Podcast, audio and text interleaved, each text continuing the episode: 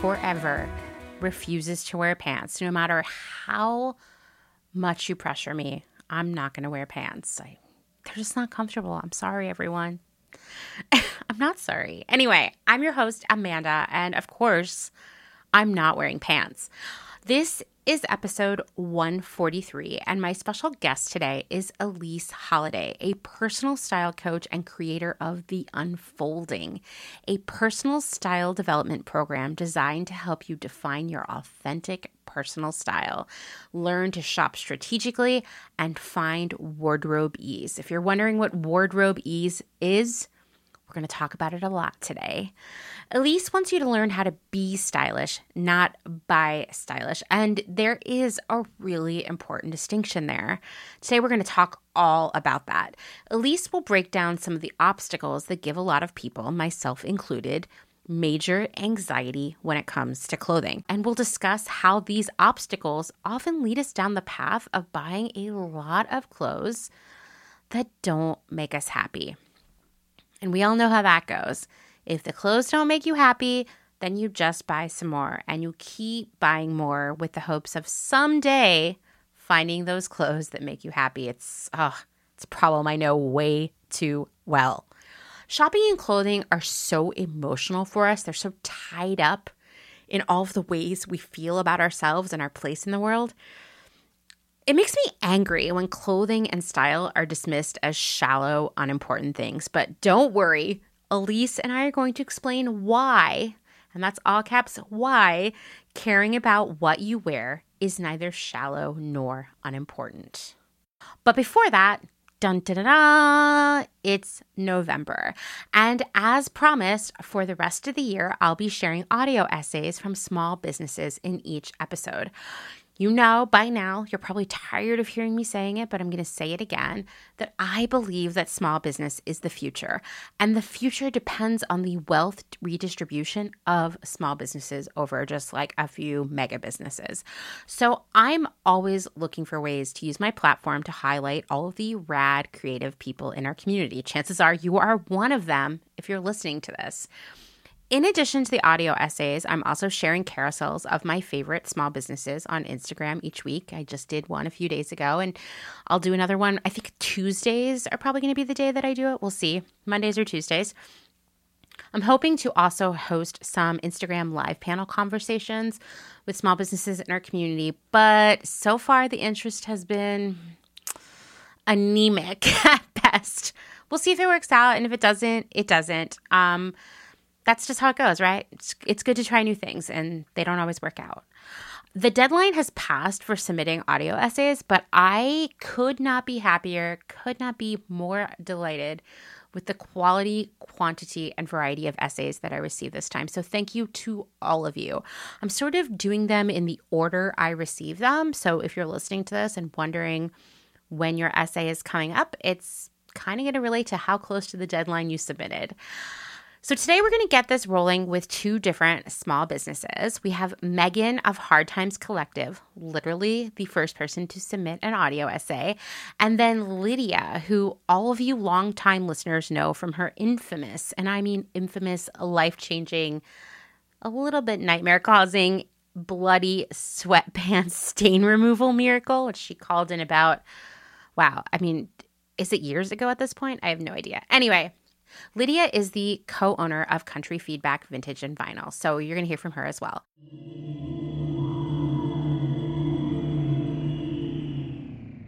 Hello, Clotheshorse podcast listeners.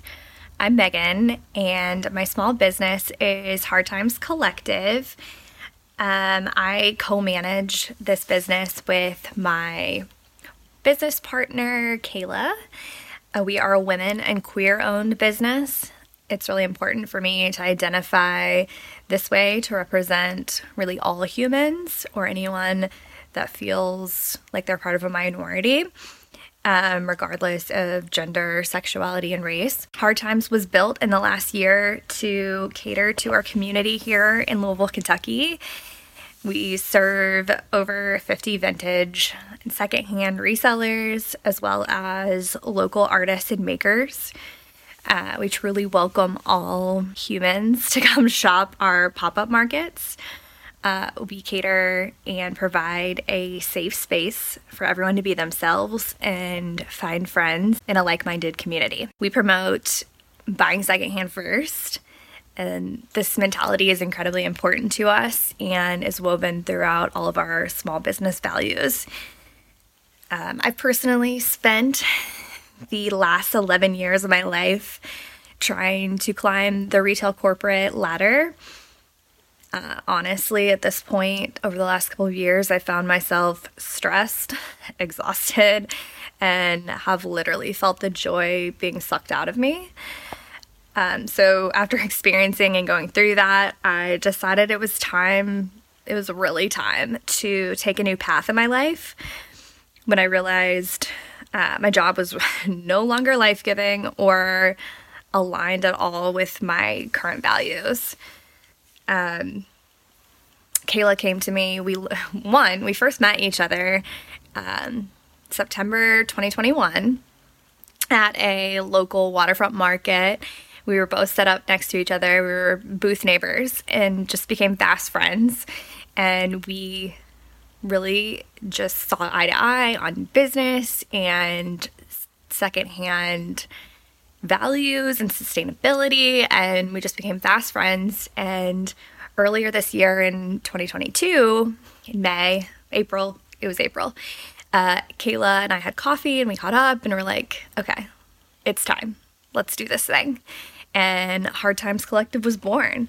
Um, and it's just been fast running ever since. And our markets have been successful. We've received so much positive uh, response from our vendors and our customers and community.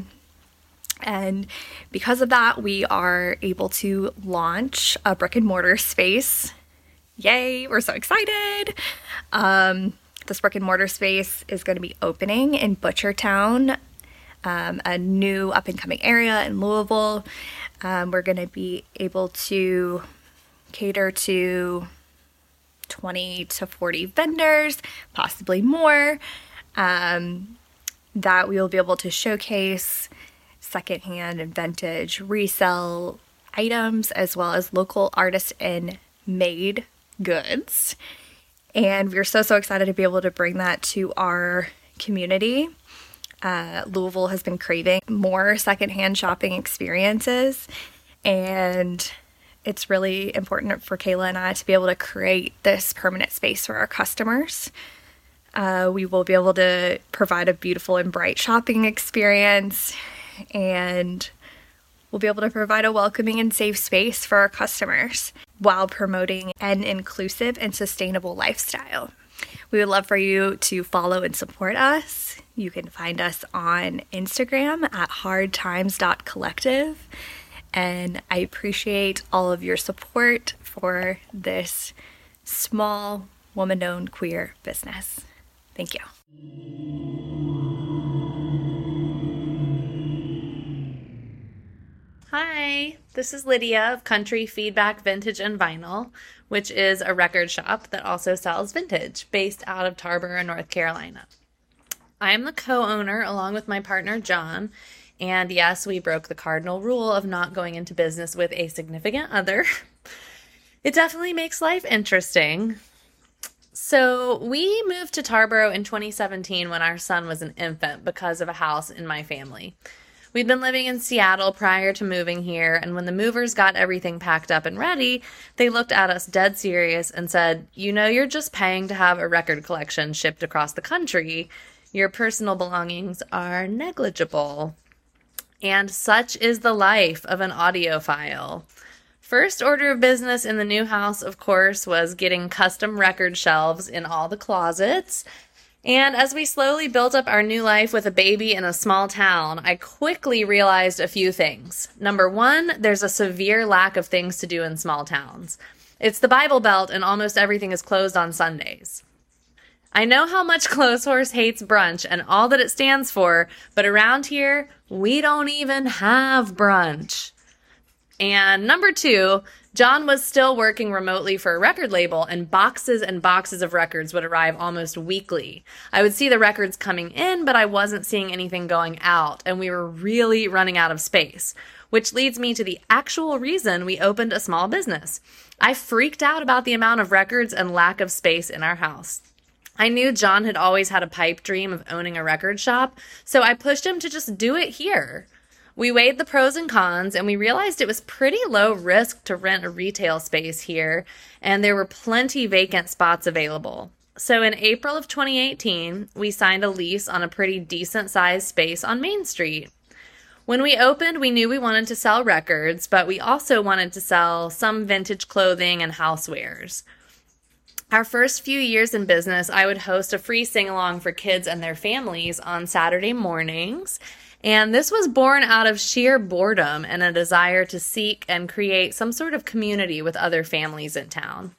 In addition to that, we knew we had to spell things out loud and clear from the get go that we were an inclusive, family friendly, safe space for all. It might sound strange that we felt compelled to sort of advertise that with a sign in the window, but I wanted to make it clear what we were about. We're not your average rural southern business, and we've always been very vocal about our ethics and beliefs, much to the chagrin of some folks in town. They don't always take kindly to progressive liberals around here. Some of them do, but a lot don't.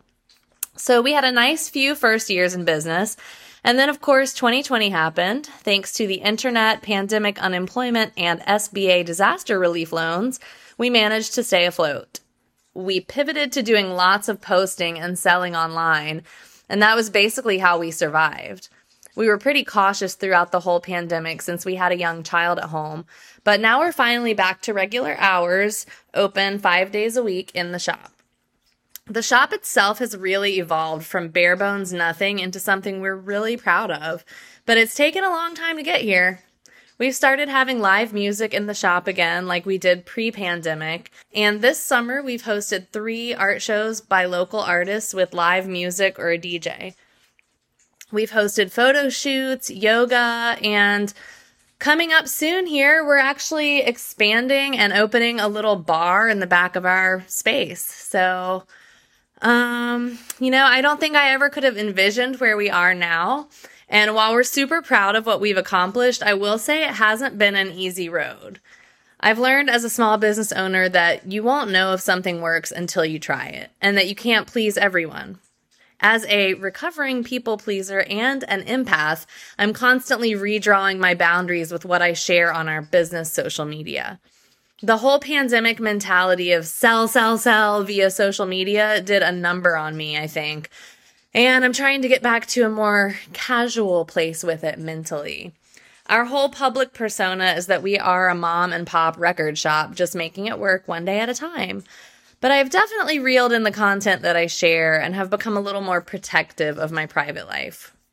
It took me five years to learn that I needed to start blocking some people on our business page. Previously, I was of the mindset that I should let anyone follow us since we're a public business and a safe space. Alas, I have no regrets about blocking people who threaten our digital safe space, but I did have to learn that the hard way. Owning a small business has taught me that I don't need to be a lesser version of myself. We've always put our whole hearts into everything we do. I mean, records and vintage are our lifelong passions, and it's impossible to filter yourself when you're truly passionate about your business, nor should you have to. I guess I've learned I'm just not for everyone, and that's okay. These days, business is steady, knock on wood. And I know that comes from persistence and momentum and not giving up, even when it feels like a lot. So, to the people who follow us and have stuck around, we are so grateful for y'all. You've supported us through a challenging five years and hopefully for many more to come. Being a small business owner is not for the faint of heart, and we appreciate folks like you, Amanda, for shining a light on small businesses. I'd also like to give a shout out to Amanda's husband, Dusty. Um, I wrote this on October 7th, which is me and John's nine year anniversary, but it's also the same day I met Dusty back in 2013. So thank you, Amanda and Dusty, for being awesome and for playing Nintendo with our son so this mom and pop could go on a date. You can find us online at www.shopcountryfeedback.com or follow us on Instagram and Facebook at Country Feedback Vintage and Vinyl. We'd love to see you IRL if you're ever in Eastern North Carolina at 420 North Main Street in downtown Tarboro. Thanks, y'all.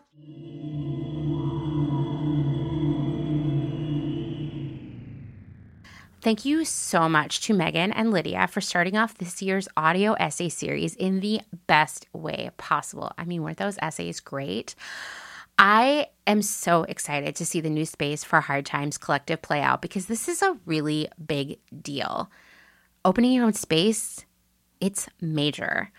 And I really just can't wait to eventually visit Lydia and have a drink in her new bar. It sounds so cool. And honestly, it's the kind of business advice I would have given her to diversify her business.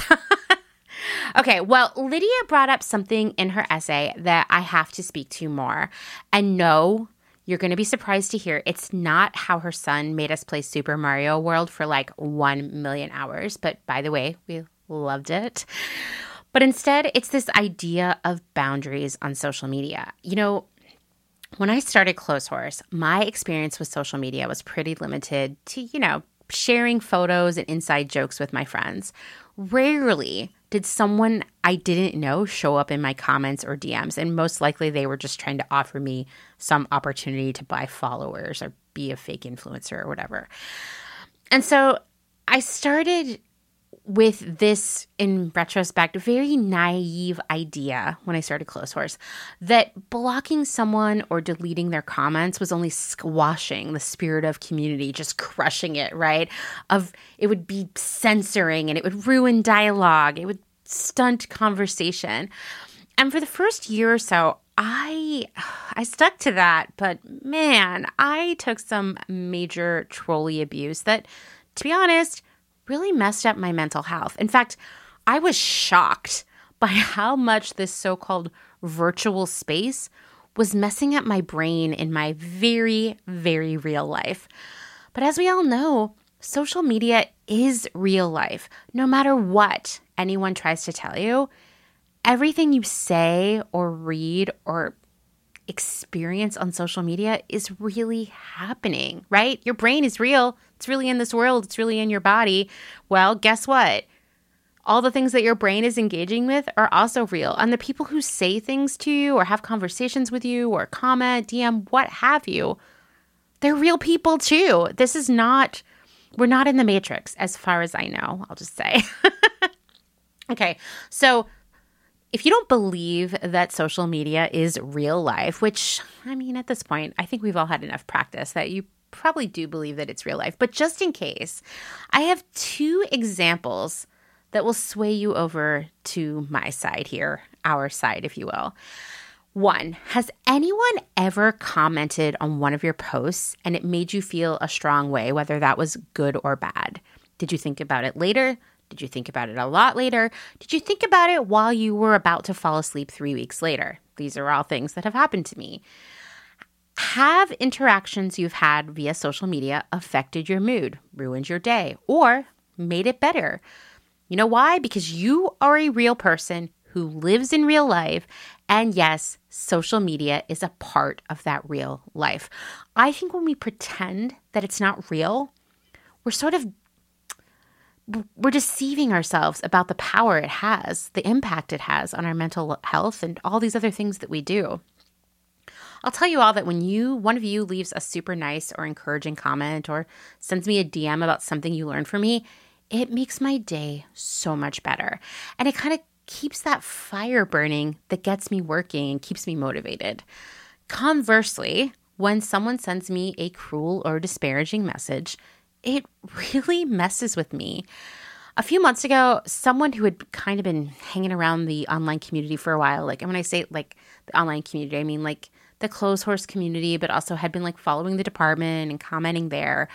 Um, she sent me a really, for lack of better adjective, fucked up message that really triggered my issues with food and my body. Um, and I ended up basically starving myself for days all while hating myself, crying when I had to look in the mirror. I mean, these things these things have an impact, right? Even though this message came from someone I've literally never met in real life, the things that she said to me, she doesn't even know what I look like. It was really messed up, right? But this is this is social media, right? It's real. So that's one aspect of social media's influence on us, like our mental health. But what about this? Have you ever read or learned something on social media that changed the way you thought about something, inspired you to do something differently? Have you ever made friends or built a community or even just made a purchase from a business you saw on social media? That all happened in real life, right? even this idea that the friends we make on social media that we talk to regularly, interact with regularly, aren't our real friends. Uh, I've definitely experienced that time and time again over the past few years as working on Clotheshorse introduced me to a whole new world of people that I would have never met otherwise. And when I finally meet people from my online circle in real life, I always feel like it's going to be weird and then it's just as natural as it could be. And you know why? Because we've been friends all this time. It's real. The feelings are real, right? You know, I was inspired to start Close Clotheshorse for two major reasons, and both were related to social media. First off, I had been following the account Future Dust on Instagram for a few years, and it really inspired me to think more and more about my career and its impact on the world. And during that same time period, I found the podcast You're Wrong About via a social media recommendation. And I became instantly obsessed because it made me want to start a podcast that debunked fashion as a whole, to really discuss the things that Future Dust had started making me think about when I saw their posts on Instagram, and to use that format of You're Wrong About to share my experience and change the way people looked at clothing, right? There's no way I would be working on Clotheshorse if it hadn't been for the inspiration and motivation that I received on social media. And while maybe you don't ever see me in real life and only interact with me on Instagram, but I want to assure you that Clotheshorse is a very real presence in my life. Here it is. It's a Sunday, and all I've done since they've gotten out of bed is work on Clotheshorse. I work on Clotheshorse every morning before I start my day job. I work on it every night when I'm done. And these, it's very real to me, you know? And this real thing started with social media. I once thought, like I said, of social media as some sort of fake place. I think that word virtual, right? It, it implies artifice. But I was feeling the emotional impacts of it. Even if I saw someone that I'd really been into on a date with someone else or getting married or having a baby, like I would feel that pain. Or if someone had a party and didn't invite me and I saw the pictures, like I would feel that sadness. Like social media was having an impact on me even before I was Amanda of Clotheshorse. And as I began to build the Clotheshorse account, I realized that social media was a tool for building community and spreading information. And you know what else? I have felt the high, so good, of seeing people embrace the information I share and use it in their own lives. And I've also felt the pain of trolls and hate follows, but it's all real life to me. Ultimately, all of this is to say that I have changed my approach to the Clotheshorse Instagram. This is my space, not the social media app started by Tom, but my personal space, my internet living room. And if someone shows up to be a jerk to me or someone else who's there, they are immediately shown the door. I wouldn't let some asshole in my physical house to berate me or Dustin or Hutch or Brenda or Janet or any guests we have over here. And the same goes for my virtual house. You know what? Adopting that policy it's been the best thing for me.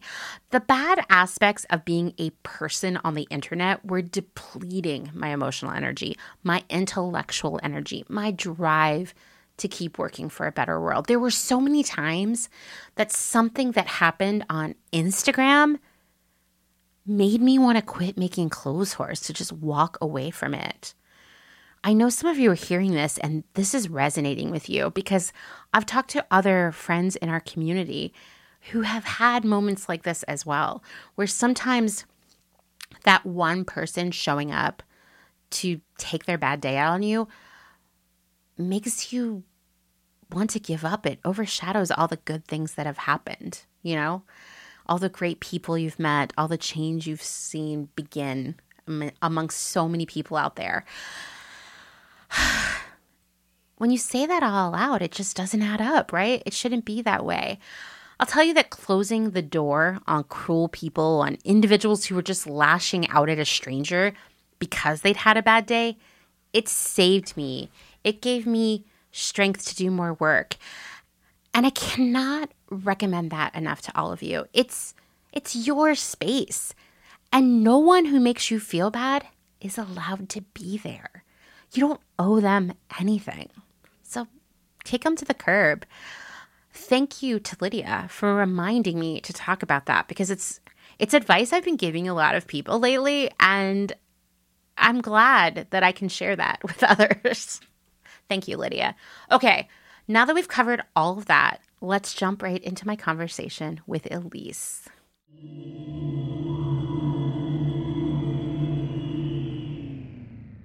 All right, Elyse, why don't you introduce yourself to everybody?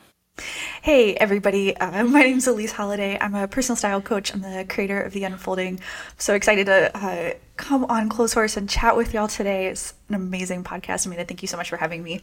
Of course. So, Elyse, when you reached out to me, at first I was like, hey, Elyse, uh, I get a lot of stylists reaching out to me, and I'm kind of at my capacity for a stylist for the year. And you were like, No, I'm not a stylist. I do the unfolding. It's totally different. So, why don't you tell us what the unfolding is? The Unfolding is my personal style development program where you will define your style, learn to shop strategically, and find wardrobe ease. So it's all the stuff I know about creating authentic personal style minus all the shit that will waste your time. So I, I made, I mean, I, really, like I made The Unfolding for the person who feels like style is a missing puzzle piece in their life. Mm-hmm. You know, you care about how you dress, but also how you feel, whether or not you're shopping your values, right? How stressful mm-hmm. or easy your everyday dressing is. But you know the the same old style advice that you hear the trends you're you know sick of being sold new clothes new essentials um, and you really want real discernment when you shop. You want real wardrobe ease. Um, so you know like you said unlike a personal stylist i don't actually shop for my clients. I never wanted to make my program be about uh, consumption or being about uh, overriding your own internal wisdom about style. So I don't shop for my clients. I don't tell them what to wear. I don't give them any of that information. I help them uh, be stylish. I help them learn the skills of how to be stylish instead of, mm-hmm. um, you know, just how to buy new clothes or um, what they should wear. So it's a six month program really designed to help you change how you feel in and about your clothes, mm-hmm. um, not just the external stuff. I mean, I love that it's six months long. I think that for some people, and I'm sure you encounter this when you introduce people to the unfolding, they're like, wait, six months? Yeah. Half a year? But the kind of changes that you're talking about, which we're going to walk through, there is no quick fix. When you and mm-hmm. I were preparing for this, we talked a lot about how our approach to shopping, styling, uh, making the right or wrong decisions about shopping, that kind of stuff, is really it really mimics diet culture, which we'll go into later. But yes. so much of diet culture is also about like this quick, instantaneous change. Like if you look at a cover of like People magazine, it'll be like, "I lost sixty pounds in six days" or something, and you're like, "What? That's don't lay those expectations out for people. Like real change." Takes real time, right? And when it comes to how we shop, why we shop, what we wear, what we don't wear, all of that stuff, it is so it's so divorced from trends and body types and all these other things that were sold as the reason to shop or ha- the rules for shopping. It's really so tied up in our psychology, right? Our identity. Yeah, and of course you're not going to make those kinds of changes over six hours or even six weeks. I mean, six months is minimally what you need to accomplish something like yes. that. Yes, absolutely. And, you know, I do I do have people who are like this is this is a long time like this is a really big commitment but you know a lot of times what I say is how much time are you already spending on your style um, yeah. I mean you know, people are coming to this and they're like, I'm wasting time scrolling. I'm having, you know, the morning wardrobe crisis. I'm standing in front of my closet every morning, feeling bad, taking the time, trying things on, taking them back off. You know, I'm going to the mall or I'm, I'm shopping online, I'm returning stuff. Like, you are spending, I mean, if you're spending more than one hour a week on shopping and style, you are spending as much time as you're going to spend inside the unfolding. But the the point isn't just to dump a bunch of information on you and then be like, well, yeah, you got a Pinterest board now. Great. Go for the it. end. Yeah. The yeah. end. Yeah. And that's and that's really where most style guides, most um, you know, I mean, even the curated closet, which I love, is kind of like, here, you've developed your lookbook, you've got your outfit formulas, good job. It's it's done. Um, but you can there's so much more that you can uncover and so much more that you can do when you have some time to integrate that. You know, you can toss your whole closet and rebuy a new wardrobe. You know, I'm going to date myself here, but you know, we can do the what not to wear, like put it all in the pen and like go buy a bunch of new stuff. Um, but then you, then you're like, you're still the same person. You still have the same habits. You still have the same shopping motivations.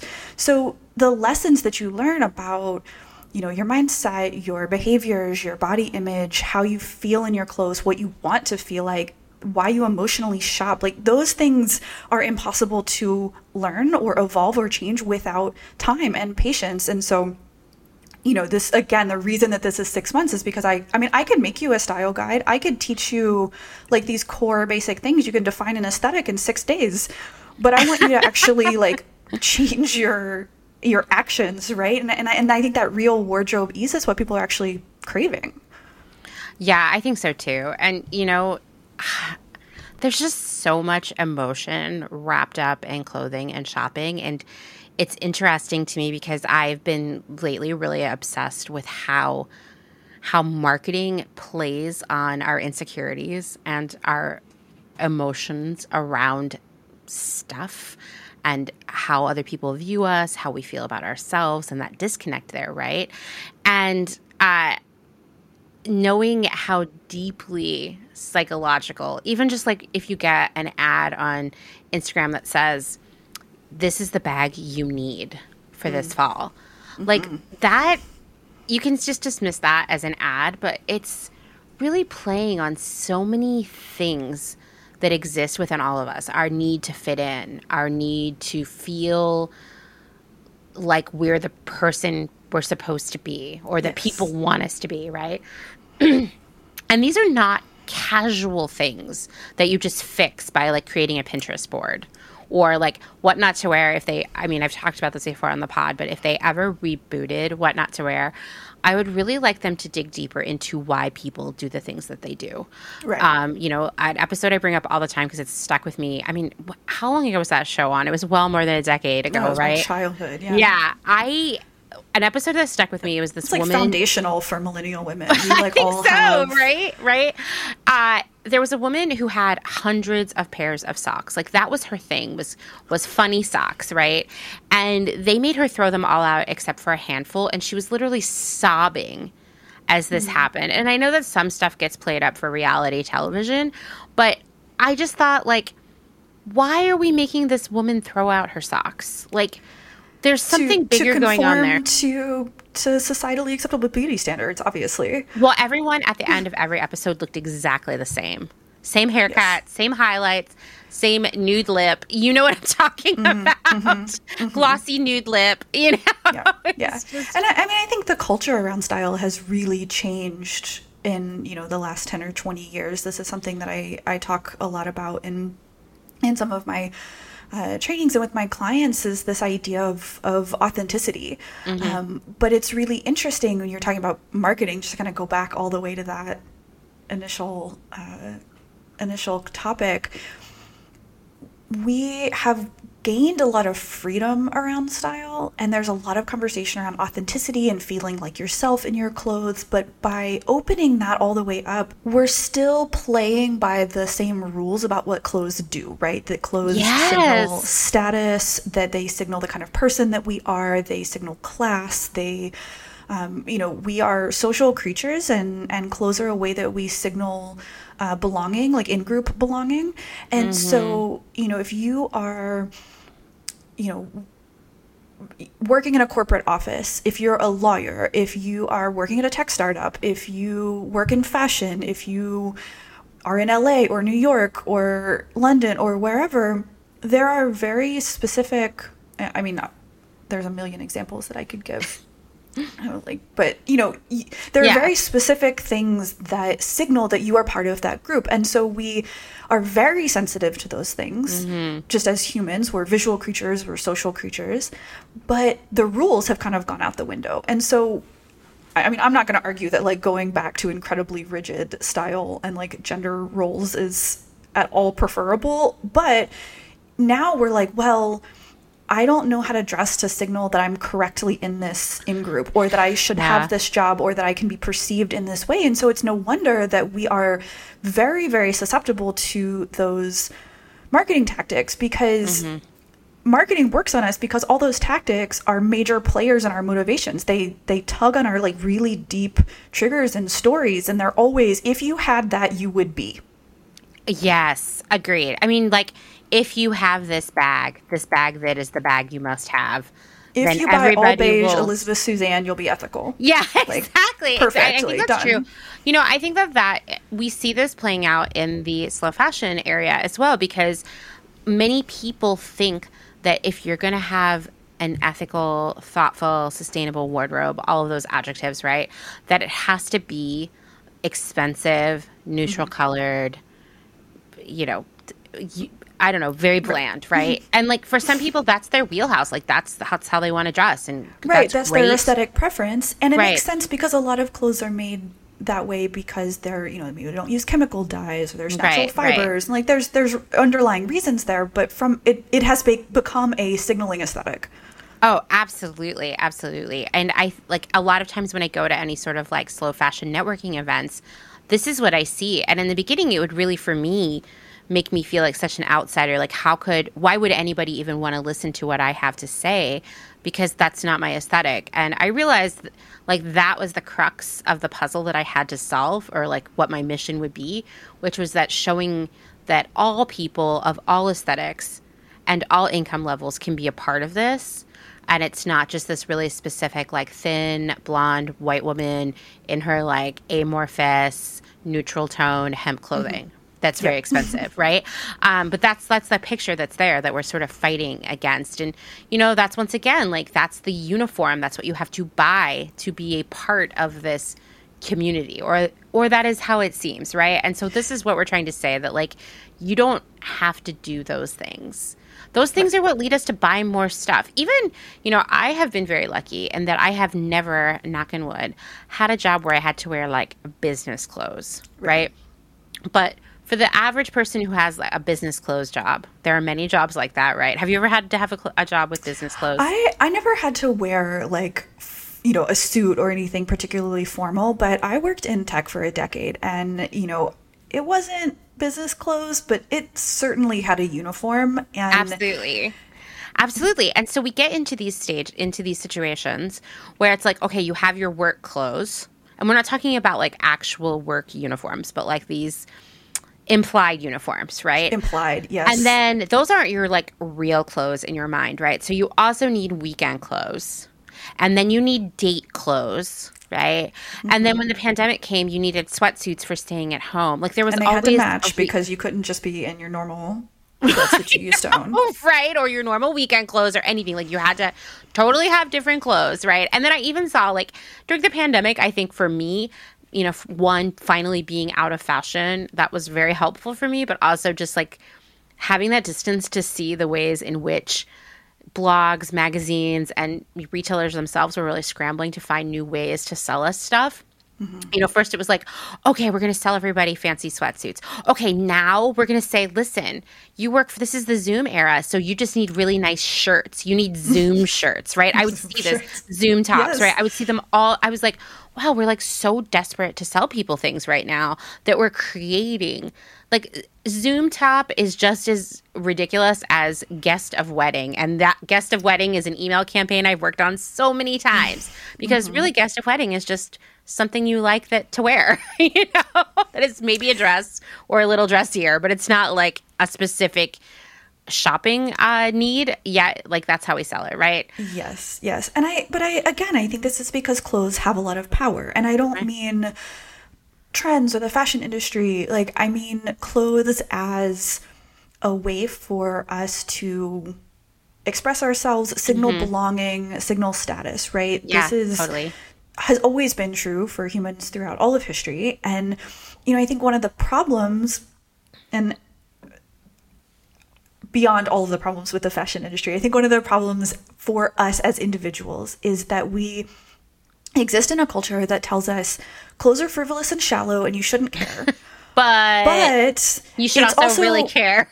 you should also really care. You we we know instinctively at, that we use clothes in this way to again, you know, signal class, status, uh, in group belonging, like all of this stuff. And so there's this huge cognitive dissonance and it shows up in the way that we act. It shows up in how we care but we don't care right? And this mm-hmm. is something that my clients always i always hear this when when my clients come to work with me. They're like i want my insides and my outsides to match. I care so much and i kind of feel bad that i care. But i do care and i want to care in a way that feels kind of aligned because because i care i'm acting in all these ways that are out of alignment with my values and i want to yeah. kind of like re you know, shuffle that and like get to a place where I feel like I've come to equilibrium maybe on the way that I act and the way that I dress and the way that I think about my body and my consumption and my everyday experience with clothes. It's not just about how do I be fashionable? Mm-hmm. It's about how do I exist in this whole setup because there's absolutely no moment when your clothes are not connected to industry, economics, politics, mm-hmm. race, gender, your body, the environment. Like there's it's all interconnected. And so we we have this very powerful motivator to and, and I mean a lot of times it, it ends in buying things because that's what we're taught to do but yeah. what we're striving for is to to feel a certain way um, you know, or to belong to a certain group, or to feel like we are the kind of person who, whatever, um, you know, and so we want to feel like we can show up into our life in a way that feels genuine. And that's everything from going to a wedding and not feeling out of place to, you know, how you show up in your office and whether or not you're taken seriously. And, you know, your clothes and your appearance are a big part of that. And, your race and like your gender and all of that stuff. And so, of course, we're like, this is so important to me, but I also believe that it's dumb and shallow. So I have this like major conflict. Yeah, yeah, it's to- totally true. I mean, the when I hear that, oh, it's just fashion, you know, it's just this silly, shallow thing, and anybody who cares about it is less intelligent or less valuable as a human, it fills me with so much rage because we're talking about about a massive economic driver. Like it's not even just the retail and apparel industry. We're also talking about fashion magazines, entire an entire sector of media that relies on telling us what clothes we should buy when. Right? Uh there the clothing industry as a whole also fuels so much like secondhand industry here mm-hmm. in the United States. And to be honest, it fuels a lot of agriculture in the beginning end of it and a lot of waste management challenges at the mm-hmm. end. Like it's such a big deal and so many people are wrapped up in it uh, beyond just consumers, which is, I think when someone comes to the table and says, oh, it's just fashion, they're really like, they're just thinking about the consumers of it. And it's just a massive employer and a massive impact on the environment, right? And the, and all the people involved in making and selling those clothes. So I think I think that it's like healthy for all of us to finally say like, hey, it's not just clothes anymore. Right. This and, and, this was. can matter. Right. Yeah, and it can matter. Yeah. One of the things that I talk a lot about is this idea that you you can take it seriously and actually you have a better result if you take it seriously. And that can be everything from you know, I, I care about how I look. Like that is a value it's mm-hmm. it's a value the same way that you know my my ethics or my sustainability or my you know financial values uh-huh. um, because i care about the way that it makes me feel and the way that i you know show up as an entrepreneur or you know in a certain space or like with other people or how other people perceive me um, but i also think about taking your style seriously in the sense of paying a lot of attention to how you act and how you shop and mm. the time you spend. I mean, like, I think taking it seriously can also mean, well, instead of just scrolling for three hours and then buying the thing, like, my, my willpower's drained, and so I'm just going to buy, like, whatever random stuff that I saw influenced yeah. because I'm, like, overwhelmed. Instead, spend that three hours making some strategic decisions and really thinking about is this going to make me feel the way that I want to feel? Is this going to make me feel good afterwards? And it's you know I, I think often when I say that people are like oh that's that sounds like so much work but again it's like well you're already spending so much mental and emotional energy and agony and what would happen yeah. if you channeled that into something that actually got you the result that you want and the result again i don't mean just your outfits look better when when I work with clients inside the unfolding, my outfits look better is almost a side effect. the like they their clothes, the, you know, their their clothes fit better, they like their outfits better, but the things that they really work on are I don't waste my time shopping anymore. I don't go into a store and then get so overwhelmed I have a freak out in the dressing room and have to leave. I mm-hmm. go to the store and actually am able to purchase something for this wedding or event or whatever that I need without you know absolutely losing it um, i don't blame my body anymore i know that my body's not the problem now and i actually don't even like worry about that anymore when clothes don't fit me like it's these other things that there's intention and there's focus and i think that that's a an effect of taking it seriously and recognizing that like i mean we we all like gripe about the fashion industry or whatever but recognizing that our taking it seriously is something that we can control. Our behaviors is something that we can control, mm-hmm. not in a like neoliberal, like buy your way to ethical. right, right. Like not like that, but like, well, if I'm feeling this motivation where I'm like, oh, well, I need to, you know, find the perfect effortless straight leg jeans and then I will be, you know, thin and beautiful and happy and like live in a beautiful house in California or whatever. If you're recognizing that, if you're taking that seriously and you're going, oh, what's pulling me? Mm-hmm. What am I mm-hmm. feeling? Why am I scrolling through all of these jeans? What am I trying to do for myself right now? And then you can redirect that. And on the other hand, you can also find jeans that fit you the way that you want them to fit mm-hmm, mm-hmm. instead yeah. of just guessing. And so it's coming at it from both directions. Totally, totally. And like, there's something wrong with wanting jeans that fit you well that you feel good wearing. I think that there's Absolutely so much not. stigma attached to caring. Yes. You yes. know? do you remember? Do you remember the cool girl? Uh, the, yes. The cool girl archetype. I yes. feel like that's it's it plays so much into this, right? Like mm-hmm. if you don't care, you're like effortlessly beautiful. You're low maintenance, but you still look gorgeous while you're chugging a beer, right? Like that yeah. cool girl archetype is so embedded in our culture and in so many you know, popular culture, media, movies, the woman who cares about how she looks is prissy and mm-hmm. high maintenance and fussy and annoying. She's the villain. She's, you know, she's not the person that you are um, pushed to kind of idolize. It's true. It's true. She's always like ends up alone. She's always a raging bitch. Yes. Um, she's like not very smart. Uh, she's a bad friend. It's so it's so true. I mean, I still see this kind of like there's a subreddit that I follow called Not Like Other Girls. Mm. And this is the kind of Ugh. content I see where it's like, oh, all you other girls are out there like getting eyelash extensions and wearing like dresses, but here I am, I'm wearing like pee stained clothes. It's not that extreme, but it's like very close where you're like, Right, because this makes you like a morally better and more intellectual yeah. person. yeah, exactly. Even if you are wearing pee stained clothes or whatever you're bragging right, about, right. it's I always mean, something I, really gross, yeah. actually.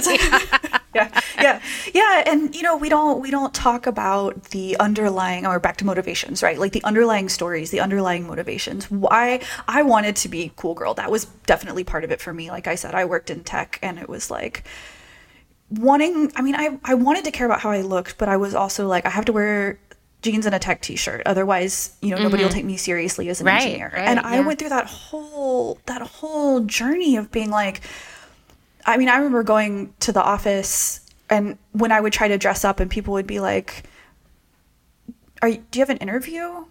Like, are you like what's?" I'm like, I'm not wearing a tri-blend polyester T-shirt. Sorry, but you know, I I wanted to. This is a, definitely a thing for women, right? Care, but not too much. Be hot, but not too hot. Be mm-hmm, like. Mm-hmm yeah. Think thinking always about the way that your appearance is received by other people. Um, and so a big part of combating that i think is uh, first kind of understanding what what you're even trying to get with your own style. Like what what does authenticity even kind of mean to you? And mm-hmm when I when I think about authenticity and style, I really think about how do I show up and navigate the world that I live in in a way that doesn't make me feel like I'm wearing a costume or you know right. putting myself into a box. And and I think it's really important to distinguish that authenticity isn't fuck you do whatever I want, fuck the rules like I, I mean, I, I think when people think about authenticity, they're like, well, do whatever you want. Fuck the haters wear whatever right. you want. And that's great. And most of us live in a world where, you know, if you are black, if you are fat, if you are transgender, you go to your office and it very much matters how you dress. Mm-hmm. You are very much involved in a society that will judge you. Yes, yes. I do find that that kind of direction is somewhat delusional when people are like, "Oh, you do you," and I'm like, "It's not like that." Yeah, no. Like I wish it but, were but it's not. I wish it, I wish it was too, but it's not. And so how do we how do we do us within the constraints that we have to live in? Right. Within right. within the constraints of the fashion industry, which makes it hard for many of us to find clothes that fit our body really well. Within the constraints of knowing that we are going to be judged, you know, on our bodies and our clothes. And so when I think about what authenticity means and how we kind of like defeat perfectionism we defeat those beauty standards we defeat those sort of like cool girl slash hot girl slash intellectual i'm intellectual therefore i don't care about clothes it's by really finding kind of a centered place in ourselves that's like this is the way that i bring myself say to work mm-hmm. and it might not be the way that i want to bring myself on the weekend or on a date but it is a way that I can do it like within these confines that makes me feel okay and doesn't feel like I'm, you know, crushing my own personality. Yeah. Um, so that's that's the challenge, right?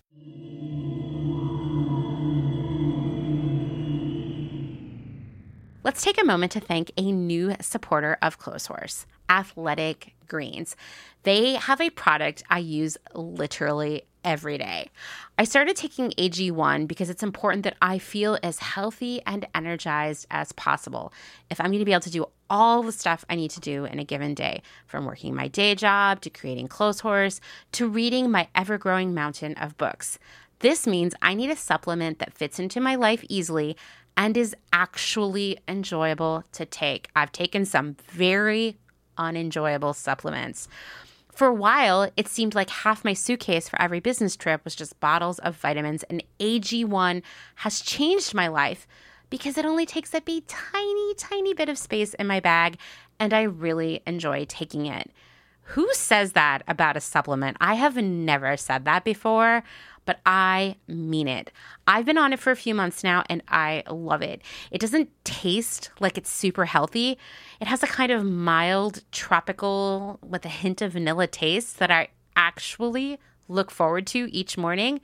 I'm I'm serious. I I'm excited to drink it in the morning. So you're probably asking like what is this stuff? Well, with one delicious scoop of AG1, you're absorbing 75 high quality vitamins, minerals, whole food sourced ingredients probiotics, and adaptogens to help you start your day right. This special blend of ingredients supports your gut health, your nervous system, your immune system, your energy, recovery, focus, aging, all of the things you care about. It's very lifestyle friendly, whether you eat keto, paleo, vegan, dairy free, or gluten free, or only Taco Bell, AG1 fits for you. It also costs you less than $3 a day. It's way cheaper, trust me, I did the math, than getting all of the different supplements yourself, which I appreciate as a very thrifty person. I also love that I'm skipping all of the plastic packaging waste for all of the supplements I was taking in the past. So many containers. I am not an athlete. When I do work out, it's in very uncool pajamas, but AG1 is a small micro habit with big benefits for me. It's one thing I can do every single day to take great care of myself. For every purchase, Athletic Greens donates to organizations helping to get nutritious food to kids in need, including No Kid Hungry here in the United States. In 2020 alone, AG donated over 1.2 million meals to kids. My other vitamins weren't doing anything for anybody else except filling up my suitcase. Right now is a great time to reclaim your health and arm your immune system with convenient daily nutrition. It's just one scoop in a cup of water every day. That's it. Shake it up and enjoy it. There's no need for a million different pills and supplements to look out for your health. Seriously, the first thing I do every morning, well, first I feed the cats, but then I mix up my scoop of, of AG1 with some water, I shake it up, and I sit on the couch and drink it while I listen to NPR, and it is delightful. To make it easy, because I know you're so jealous, you want to try this now, Athletic Greens is going to offer you a free one year supply of immune supporting vitamin D and five free travel packs with your first purchase. All you have to do is visit athleticgreens.com slash clotheshorse. Again, that is athleticgreens.com slash clotheshorse to take ownership over your health and pick up the ultimate daily nutritional insurance.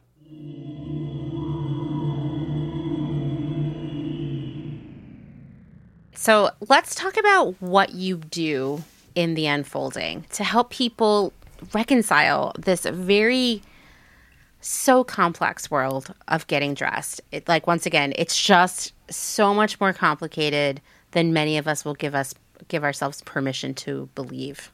You know. Yeah. So where Yeah. do you, where do you start? So we start with really developing what I call your inner wisdom about style. We start kind of training your eye and your brain and your observational skills to kind of understand what is it that I'm already doing? What do I like? What do I not like? What am I even looking for? And so, from a tactical perspective, this starts simply with logging your outfits, taking photos of your outfits, what you're actually wearing, um, and just sort of seeing what do I like? What do I think looks good? What isn't isn't working for me? What am I drawn to? What do I keep reaching for? Mm-hmm. And it's just really about getting closer to reality. I think a lot of us spend when we think about our style, we spend 90% of our energy looking at inspiration and very little actually looking at ourselves or our own clothes. And that we invert that in the unfolding. We spend all of our time on our own vision, developing a visual vocabulary, kind of trying to define what it is that we're even trying to do. Because again, with your motivations, if you're like, well, I'm really, I really want to dress this certain way, like my Pinterest board is full of, you know, colorful suits or uh, you know effortless girl straight leg jeans and a white t-shirt like well why what draws you to that? What do you like mm-hmm. about it? What are the things that you think that you can't wear because your body is a certain way or like, whatever? And so we just start kind of untangling all of that but we start doing it with a focus on ourselves and our own clothes and our own body. So from there what we spend the first couple months doing is building what I call a style profile. So this is a very long uh, document on you know what what are your style words? What is your kind of like shorthand definition of your aesthetic? Um, what colors do you like? What fabrics? What shapes? What outfit formulas? And so a lot of this will sound really familiar if you've ever read curated closet or you've done any you know worksheets or anything like that. Mm-hmm. but we get to it not by looking at pinterest inspiration and going oh it's straight leg jeans and white t-shirts and gucci loafers um, it's instead like based in reality. It's based in what you are wearing, what your lifestyle is actually like, and and building off of that and going, oh, I really liked that outfit. Or when I look at all of the outfits that I've been wearing, it turns out I feel better in the ones that have more color or in the ones that don't have color. And so, how does that change what new outfits I might put together or what I might want to buy or why is it that I feel better when I wear color, but my Pinterest is full of white t-shirts? Yeah, that's really. I mean, I I love this already because I think that the way we're sold the idea of getting dressed is that we're kind of told what we're supposed to want, and I think it makes us kind of I don't know, it makes us make a lot of bad decisions. I mean, because we are not being intrinsically who we want to be. We're just letting the adjectives be thrown at us. And so I like the idea of reconciling with yourself. Like, who, who do you want to be? Yes. Who are yeah, you? you? can you can put on the effortless girl uniform or mm-hmm. the ethical Elizabeth Suzanne all beige uniform, but you're still you on the inside. Right. And so, you know, we have to get to this place where we actually have our own sense of what makes us feel good mm-hmm. and what makes us feel good in our particular life, in our particular body. Um, and one of the things that we do at this stage is we talk a lot about proportions and fit and uh, we talk about bone structure. And this is really answering the question how come it looks good on her and not on me? Why do some things work on me and not others? Right, right. And this is a huge light bulb moment for people because so often we are going, well, I really want to wear you know, mini skirts or mini skirts or long pants or pleated trousers or whatever. When I do, I look insert negative thing here. It's always um, a negative thing. Yeah. It's never it's like always a negative thing. Great. Yeah, exactly. Right. And I, so I mean, I think a lot of times I see a lot of clients have this experience where they're like, I wore a, you know, 10 out of 10 outfit one time and I knew it, but I have no idea how to replicate it. And what happens more often is I see something and I go buy the same thing and it doesn't look the way it looked on them. Like mm-hmm. It doesn't look mm-hmm. the way that it looked on the influencer. And right. so we we learn how do I interpret the aesthetic that I'm after into a thing that I can wear that actually makes sense on my body. Right. And that is just a, a major light bulb moment for people when they have this realization that like, oh, I can wear this. So one of my clients right now, she's uh, a little bit older, and she was like her when she started. Her inspiration was all, um, in her words, six foot tall Scandi models. Oh you know, no! This very like model off duty, like kind of slouchy boyfriend jeans, and like right. a big old oversized turtleneck, and you know she is very uh, short and very slim, a little bit curvy, but has a very kind of pointy bone structure in her face. And she was like, I look like I'm a potato sack when I wear that stuff. Mm-hmm. And so, first, what we do is we go away. We're like, okay, well, those things aren't working on you. Let's go away. Let's go find things that that fit on your body that honor your body. And about four or five months in, we've actually come back around. She posted an outfit in our um, in her private feed the other day with uh, these like patched and worn jeans that used to be her grandfather's or her dad's something. Uh, these like patch jeans that used to be her dad's, and they look incredible. They have that boyfriend aesthetic, and she had gotten them altered to actually fit her, and you know have the correct length and the correct shape. And she was wearing them with a top and you know with shoes with other things that actually made sense for her. And we were like, hey, look, this is the aesthetic that you were pinning you know, in your inspiration. Only it's been translated into things that actually make sense on your body. That's amazing. Instead of just like buying the same jeans that the six foot tall Scandi model had and been like, why doesn't this work? Mm-hmm. I and so I, I really I think I do too, and and to me those are the biggest wins because it's it's this idea that like yes you can wear that, mm-hmm. but there are certain shapes and proportions and things that are going to work better on you.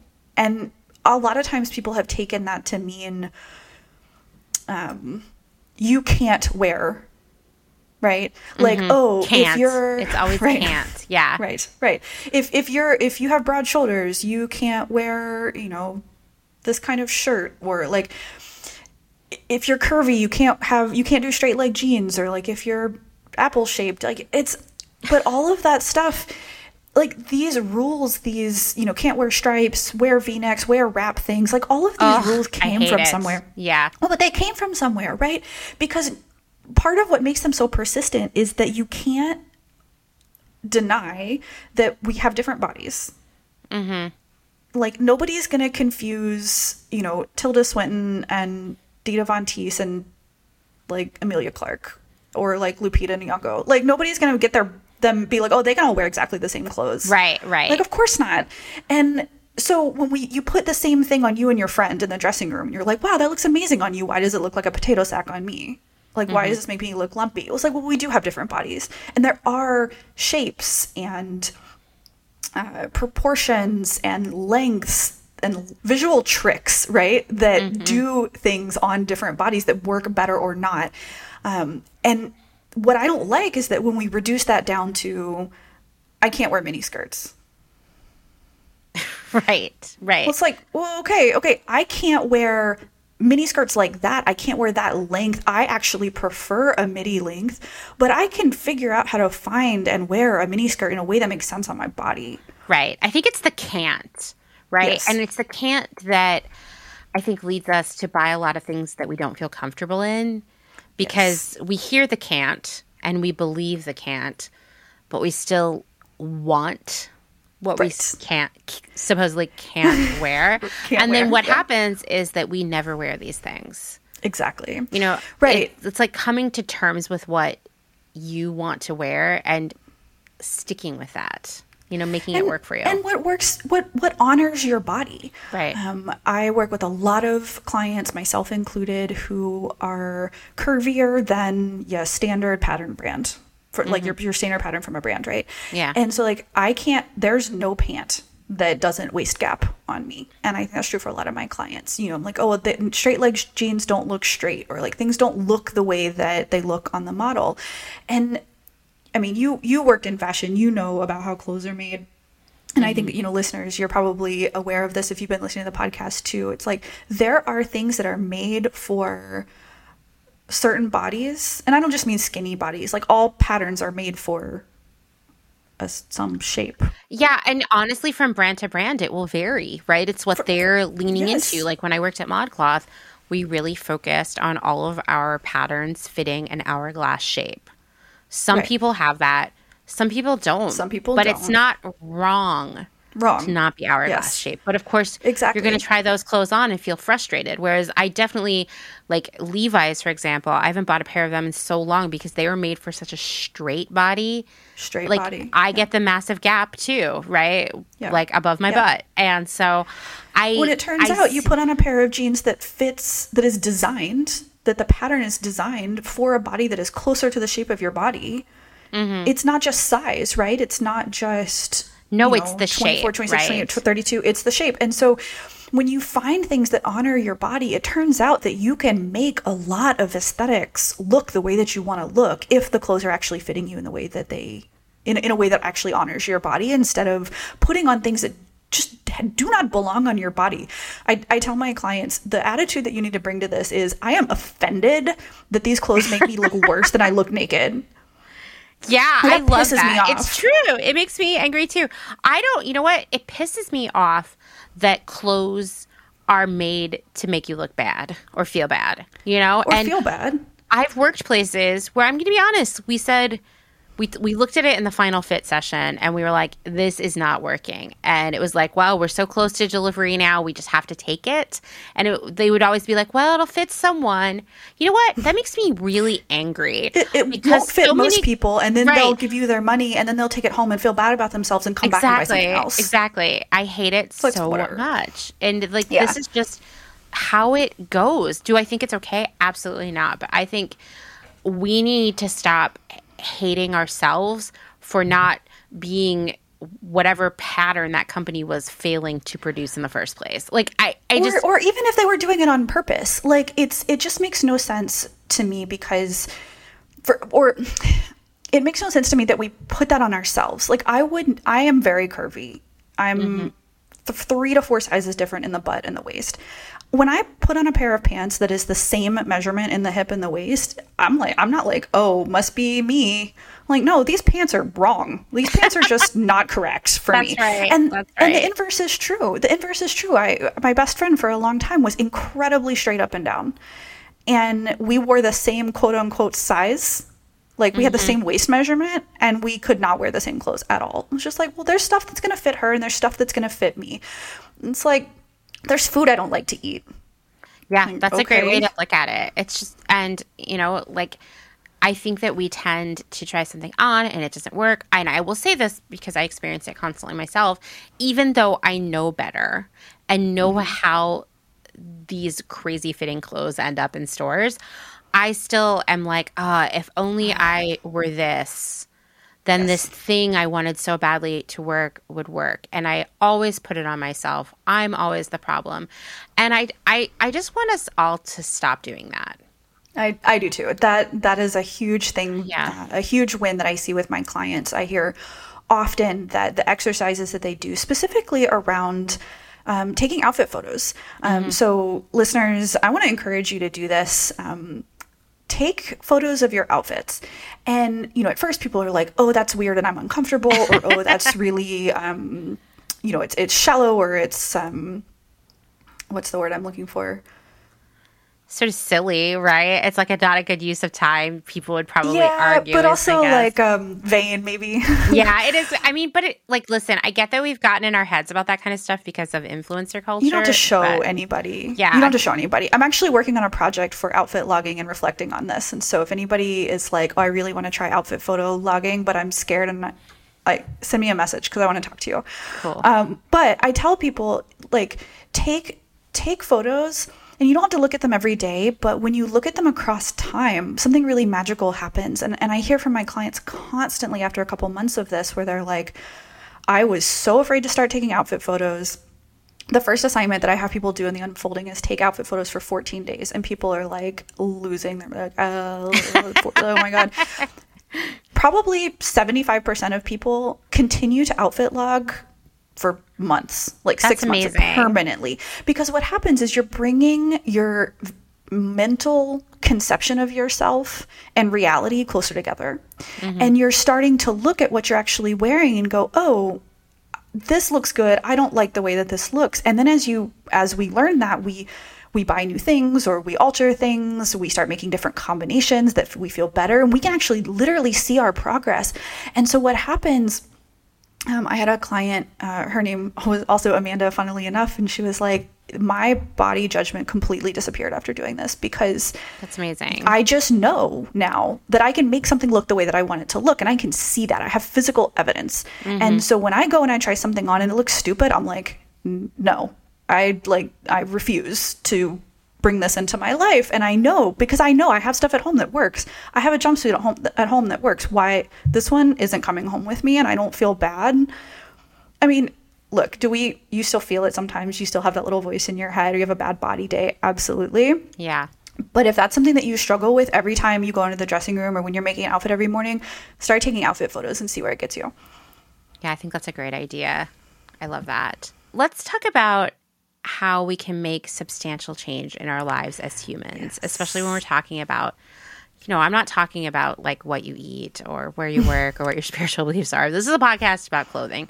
So let's talk about how you can make substantial changes in your own approach to your style and shopping and all the things. Yeah. Yeah.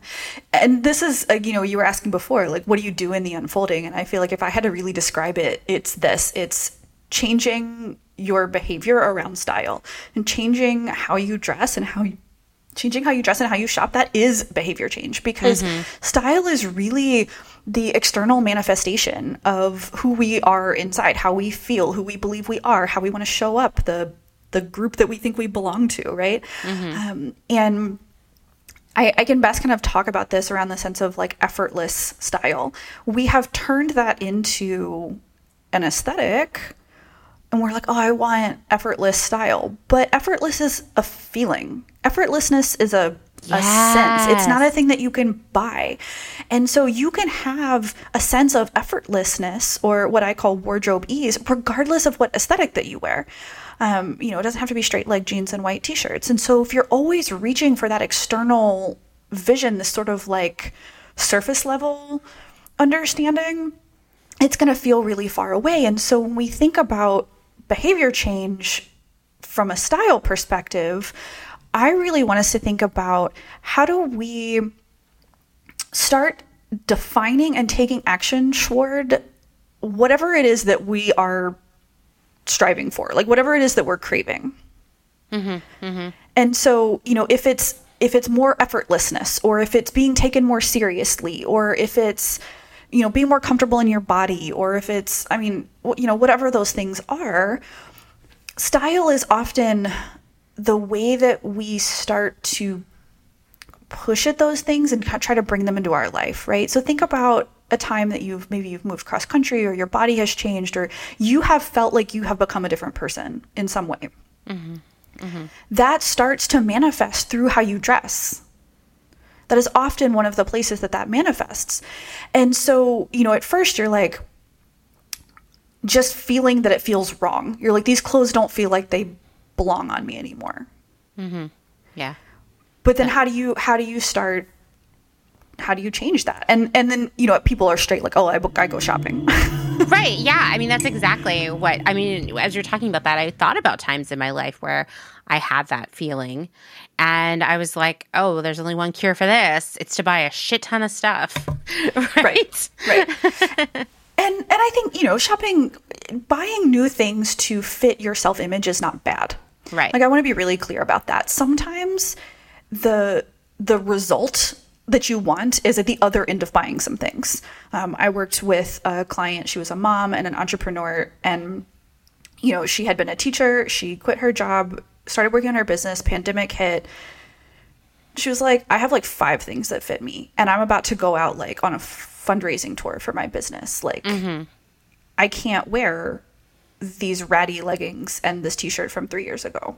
Like it's it's not so like it's it's not it's not just um change your insides and then you won't want to shop. Like it's not quite that simple either. Oh, totally. I mean, I think, you know, I'm glad that you're talking about this because I think, and this kind of goes back to like diet culture again and mm. our consumption of clothes being really a metaphor for that, or at least maybe not even metaphor, just following a lot of that same very flawed logic.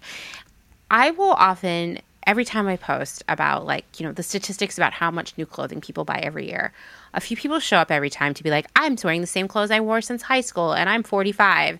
and I'm like, you know what? Congratulations to you. That's amazing. Congrats that your body hasn't changed. Right, for one, and that you haven't lived anywhere else or had a different job or mm-hmm. the millions of other things. Like, buying new clothes doesn't make you a monster who doesn't care who is it goes back to that cool girl who idea doesn't, right doesn't care about the the environment or, right right like you right. can only care about one thing at a time yeah this is like and and i cannot emphasize that enough that it is normal to need new clothes like you're yes. not a bad person because you moved to a different part of the country or your body changed or you got mm-hmm. a different job where you know there was a dress code or suddenly you just who you were inside changed and you didn't feel comfortable wearing those clothes anymore right, right. like that's okay. I think that this idea that you should get some clothes and then never f- buy new clothes ever again unless you want to be a monster is that same diet culture idea that you'll be superior if you eat the least amount of food.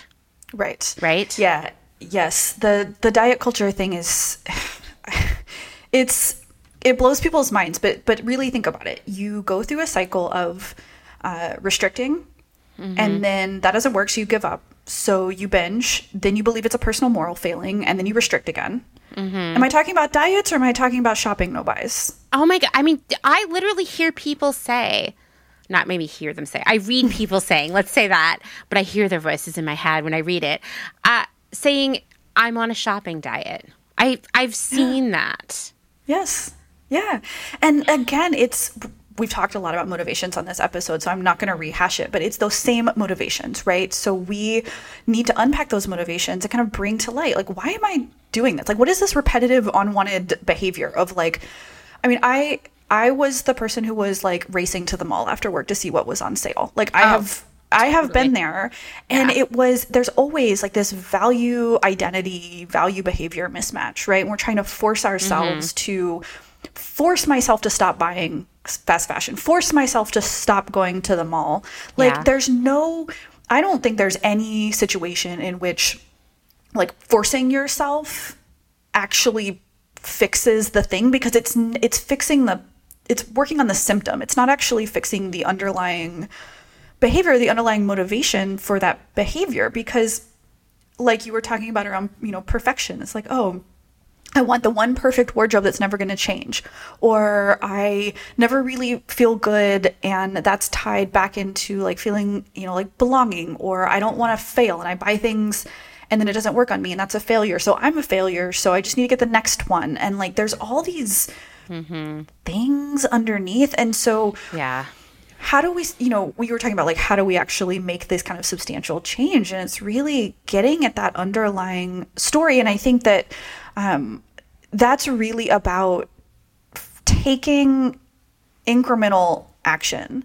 Um, we often think it's about like learning. We're like oh i need to learn more about you know what makes ethical you know ethical fashion or you know sustainable fashion or like learn more about clothes or like learn more about marketing tactics or psychology or, or whatever.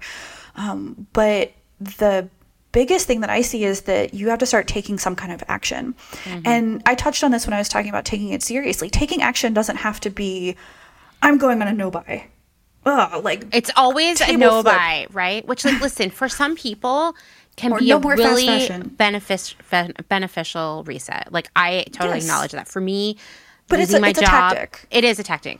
Losing my job in the beginning of the pandemic and not being able to buy anything because of that really helped me see more about what I what my clothes meant to me, right? And actually helped me really solidify once and for all that I actually have really great style and everybody else can shut the fuck up, right? in in psychology this is a fresh start Yeah, um, exactly, exactly. But I do think the no buy or I can never buy fast fashion again mm-hmm. is so mm-hmm. it's dieting. It is, and it, because it's so rigid, it doesn't actually connect Yeah. to your needs in your life. So you know, I, I there is a fast fashion brand who makes curvy jeans that I truly love because I would rather have a pair of fast fashion curvy jeans that fit me. That are mm-hmm. made on a pattern that fits my body that I will actually wear than a hundred pairs of perfectly ethical, you know, no water, no chemicals, like That don't fit just- you. like that don't that don't fit. I'm not going to Yeah. wear them. Like, Right. what's the point of that? And so, again, you're kind of starting to look at what you are actually doing, how you are actually acting, and taking action on that. And so sometimes that's just recognizing patterns of behavior. Sometimes that is, you know, around what do I actually value? What what what what levers am I willing to pull? Um, you know, I think a lot of people are like, "Oh, well, I'm going to shop. I want to shop more ethically, or I want to shop, you know, sustainably. I don't want to buy fast fashion." And even regardless of your budget, right? Like regardless of what you can afford, this becomes an overwhelmingly big um, moral imperative. yes. yes. it's like, ah, I will only buy ethical things. Uh, what does that mean? Right. I mean, I think that we get we get this is like and I like I cannot underscore enough the number of messages I get on a regular basis asking me what ethical things someone can buy. And I am always like, it's the thing that you're going to wear the most and take care of. Yes.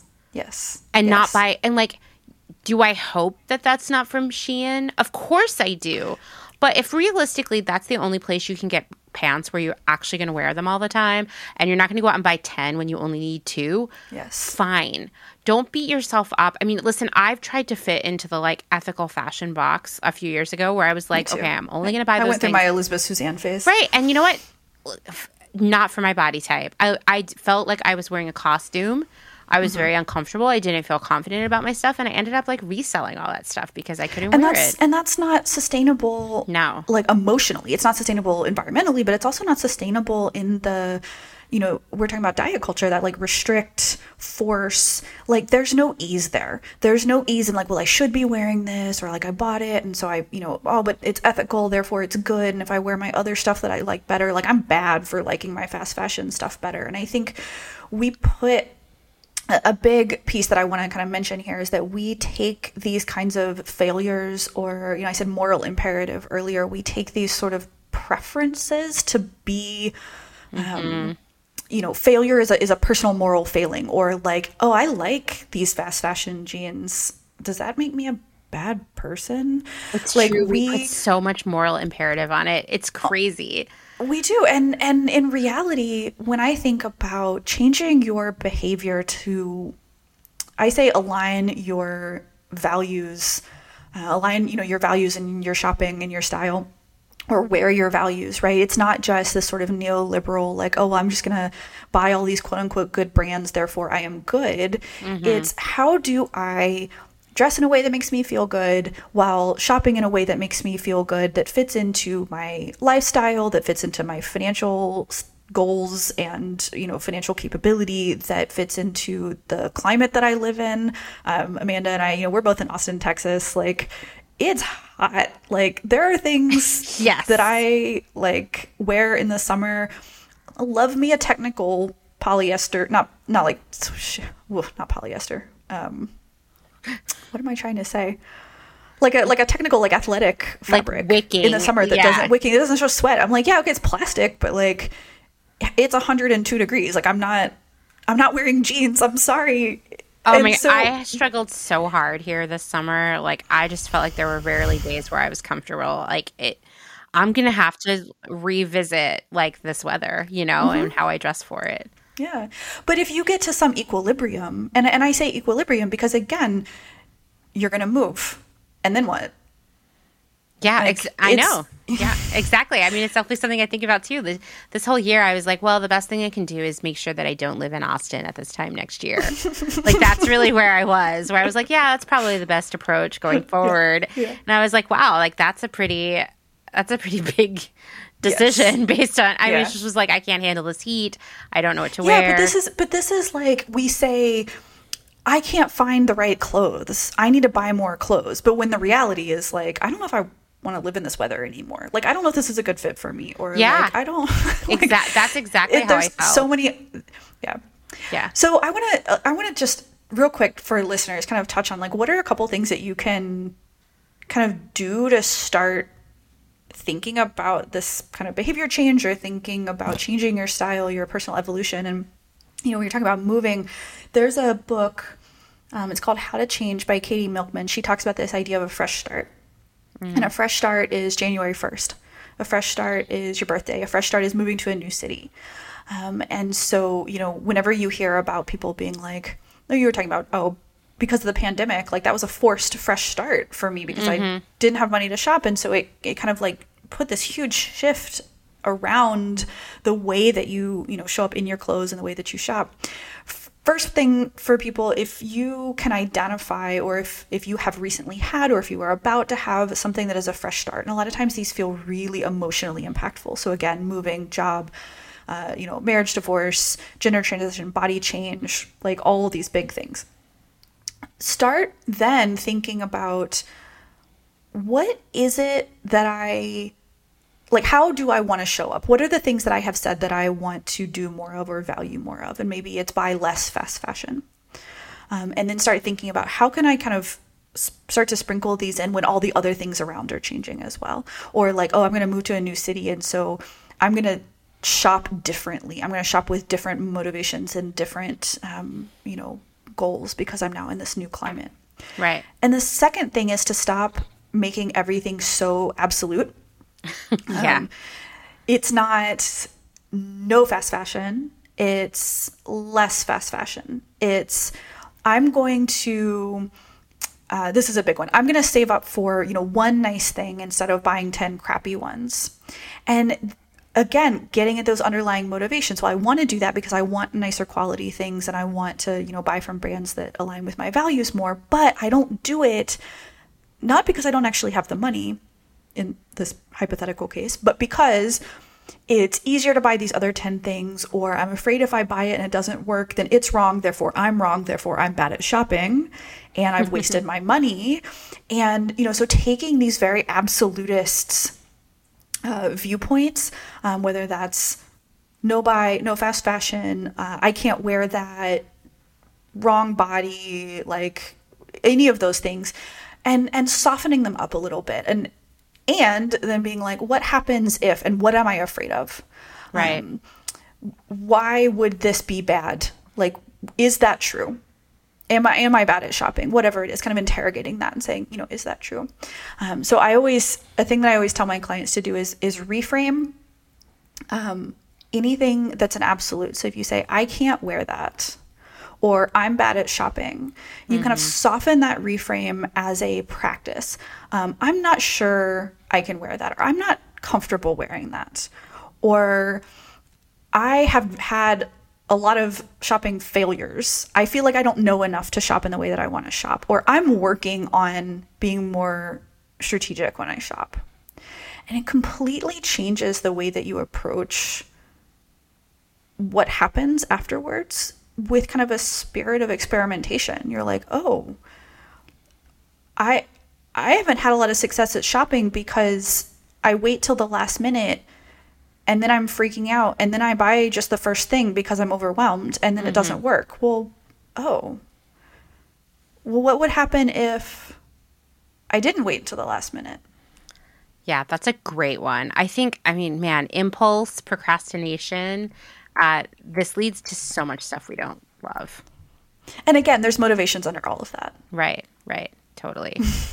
but I, I agree. I mean, I even like, you know, we're getting into that gifting time of year whether you like it or not. And, uh, you know, my biggest advice for people is like, don't buy impulse gifts that because you waited until the last minute, because those are the things that always end up in a landfill or at the yep. thrift store, right? Always, mm-hmm. always. always. We've all, we've all been there. We have to stop doing it, you know?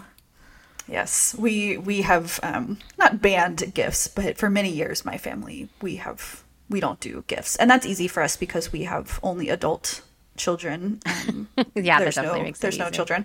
Um, but you know, we're just like I can choose for myself, and yeah, exactly. That's how I feel about it too. But I yeah. think the same goes for like when you. I mean, listen, I have found myself like, oh, there's this thing happening this weekend, and or like even I'm my one of my weak areas is like I will put off buying a bathing suit until like two days before I'm leaving for a trip where I 100% need a need. bathing suit. And here's mm-hmm. the thing. I'm in That's con- a hard thing to find in like a short in store um, in a short period of time. totally, totally. And here's the thing. I'm constantly in need of a bathing suit because every single time I procrastinate. I order a bunch of shitty bathing suits from somewhere that are just like, I'm going to try them on with the expectation of keeping one and returning them. And then I return them all. And then I'm back on this trip again without a bathing suit sitting by the pool instead of getting in it. And like I, right, it's like that's that's not your this is what i talk about when i say caring about this stuff caring about style can be a value you know what i value getting in the damn pool yeah, exactly, exactly. Like and having a freaking vacation. Like exactly. I'm gonna buy a swimsuit yeah. that I feel good in, so that when I go on vacation, I can get in the pool and be present and not be worrying about whether or not my tits are about to fall out of this bathing suit. Yeah, like it's exactly, exactly, exactly. Like, how can you tell me that that's not important? I know, I know. Like that is. A, I feel like people are hearing this right now and they're like, oh my God, this is like, I feel this. And it's the bathing suit is probably the most extreme example of it because it is yeah. One of the so hardest things to find. Right. And, and yeah. it's like, if it's not the right time of year, it's hard to find it. Going to try them on is like a nightmare. You know, like it's probably one of the load, most loaded things we can buy. That but then. Jeans. Yeah, the, um, I don't even wear jeans because I can't handle the psych the psychological trauma of it. But yes. uh, I, I I'm laughing because it's like not funny. It's just true. It's true. And so, like, I, but I see this playing out for people with some sort of dress that they need to wear for like a wedding or a graduation or something they need for a job interview or I could go on and on and on. Anytime there's like a special outfit called for, people do this with Halloween, right? Mm. Halloween is like just happened. How many people went to I mean nobody's listening to this of course. Went to you Spirit definitely Halloween. didn't go buy some like crappy polyester sack of a costume. Exactly. No. And like whatever was hanging like oh you, they went to Target there was like three things le- hanging left on the aisle because that's how it always is, and they were all terrible. And you bought one, and you wore it one time, and you were super miserable, and you knew when you came home that night that you were never going to wear it again. Yeah, you knew yeah. that as you were paying for it at the checkout. You know. Yes. And I think yeah. that these are like unfortunately, we have to hold ourselves accountable in that way to not procrastinate because we miss out on good times on top of wasting stuff. Yes. And and again, this to me, this is about taking it seriously.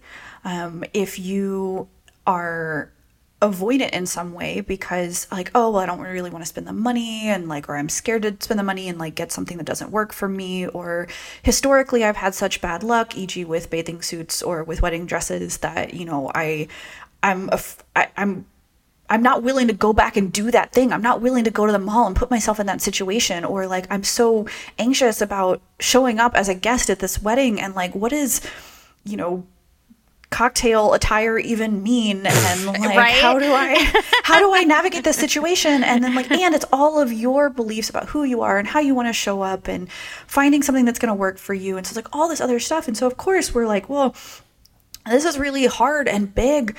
Um, it's like this whole project. And so we have these like self fulfilling things that happen. And so when I talk about taking it seriously, I mean, okay, starting right now, you can't just be like, oh, I already have a wedding guest dress. You have to actually go buy and find one so that mm. for the next 10 weddings, you have a guest dress to wear, right? Like you have something that you can keep in your closet. And make sure you we, love it, you know? Well, uh, well, yeah. And like that's, but I mean, that's something that we crave. We say that we want, but to actually get there, we have to actually stop and sit down and go, well, what is what does that mean and i think a lot of us act as if we will just know when we see it but that's not actually true and so there's some some self work that kind of has to happen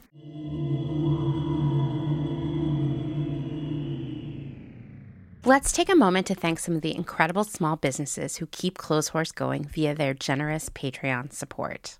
Selena Sanders, a social impact brand that specializes in upcycle clothing using only reclaimed vintage or thrifted materials from tea towels, linens, blankets, and quilts. Sustainably crafted in Los Angeles, each piece is designed to last in one's closet for generations to come. Maximum style, minimal carbon footprint.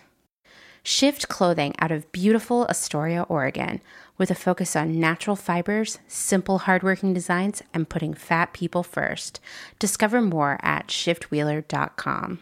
Late to the party, creating one of a kind statement clothing from vintage, salvaged, and thrifted textiles. They hope to tap into the dreamy memories we all hold floral curtains, a childhood dress, the wallpaper in your best friend's rec room all while creating modern, sustainable garments that you'll love wearing and have for years to come. Late to the Party is passionate about celebrating and preserving textiles, the memories they hold, and the stories they have yet to tell. Check them out on Instagram at Late to the Party People. Vino Vintage, based just outside of LA. We love the hunt of shopping secondhand because you never know what you might find. Catch us at flea markets around Southern California by following us on Instagram at vino.vintage so you don't miss our next event. Gabriella Antonis is a visual artist and an ethical trade fashion designer. But Gabriella is also a radical feminist micro business. She's the one woman band trying to help you understand why slow fashion is what the earth needs. The one woman band to help you build your own brand. She can take your fashion line from just a concept and do your sketches, pattern making, grading, sourcing, cutting, and sewing. The second option is for those who aren't trying to start a business and who just want ethical garments. Gabriella Antonis will create custom made to measure garments just for you. Her goal is to help help one person of any size at a time, including beyond size 40. To inquire about this serendipitous intersectional offering of either concept, DM her on Instagram to book a consultation. Please follow her on Instagram and Twitter at Gabriella Antonis. And that's Gabriella with one L. Gotta get that spelling right. Dylan Page is an online clothing and lifestyle brand based out of St. Louis, Missouri. Our products are chosen with intention for the conscious community. Everything we carry is animal friendly, ethically made, sustainably sourced, and cruelty free.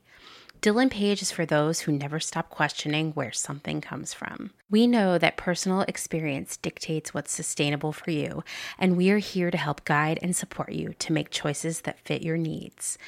Check us out at dylanpage.com and find us on Instagram at dylanpage life and style. Salt Hats, purveyors of truly sustainable hats, hand blocked, sewn, and embellished in Detroit, Michigan. Find us on Instagram at Salt Hats. Gentle Vibes Vintage. We are purveyors of polyester and psychedelic relics. We encourage experimentation and play not only in your wardrobe, but in your home too. We have thousands of killer vintage pieces ready for their next adventure. See them all on Instagram at Gentle Vibes Vintage. Thumbprint is Detroit's only fair trade marketplace located in the historic Eastern Market. Our small business specializes in products handmade by empowered women in South Africa, making a living wage, creating things they love like hand painted candles and ceramics. We also carry a curated assortment of sustainable and natural locally made goods. Thumbprint is a great gift destination for both the special people in your life and for yourself. Browse our online store at thumbprintdetroit.com and find us on Instagram at thumbprintdetroit. High Energy Vintage is a fun and funky vintage shop located in Somerville, Massachusetts, just a few minutes away from downtown Boston. They offer a highly curated selection of bright and colorful clothing and accessories from the 1940s to the 1990s for people of all genders. Husband and wife duo Wiley and Jessamy handpick each piece for quality and style with a focus on pieces that transcend trends and will find a home in your closet for many years to come. In addition to clothing, the shop also features a large selection of vintage vinyl and old school video games. Find them on Instagram at High Energy Vintage, online at highenergyvintage.com, and at markets in and around Boston. Vagabond Vintage DTLV is a vintage clothing, accessories, and decor reselling business based in downtown Las Vegas, Nevada. Not only do we sell in Las Vegas, but we're also located throughout resale markets in San Francisco, as well as at a curated boutique called Lux and Ivy, located in Indianapolis, Indiana. Jessica, the founder and owner of Vagabond Vintage DTLV, recently opened the first IRL location located in the Arts District of downtown Las Vegas on August 5th. The shop has a strong emphasis on 60s and 70s garments, single stitch tees, and dreamy loungewear. Follow them on Instagram at Vagabond Vintage DTLV and keep an eye out for their website coming fall of 2022. Okay, so you know, we talked a lot here about the journeys that the people taking the un- involved in the unfolding, experiencing the unfolding, have had. But what what is your journey to creating unfolding? Because I doubt that you, the day you were born, like it was already in your head, and this was your destiny, and it was foretold by the scrolls, the ancient scrolls, right? Oh, like, oh, maybe. so tell us like how this because I mean this is such a personal project. It's so about connecting with people and who they are and having them connect with their self themselves. I know there has to be a great story for how you developed this or why you came to develop it.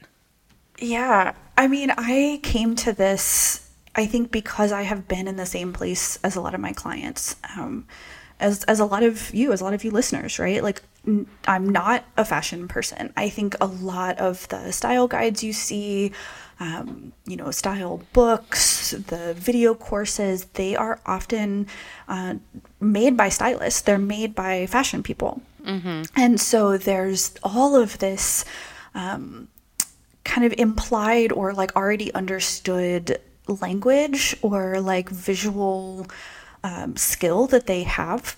Um, but I that wasn't me. Like I like I said before, I worked in tech and I never felt stylish. Um, I was, you know, agonizing over all my outfit decisions. I was rushing to the mall after work to see what was on sale. I was, you know, that meme like you're working 40 hours a week to spend your hard earned money on stuff you don't even like. I mean, this like, is I, like try working in the fashion industry. That's exactly what your whole life imagine. is. Yeah. I can't imagine.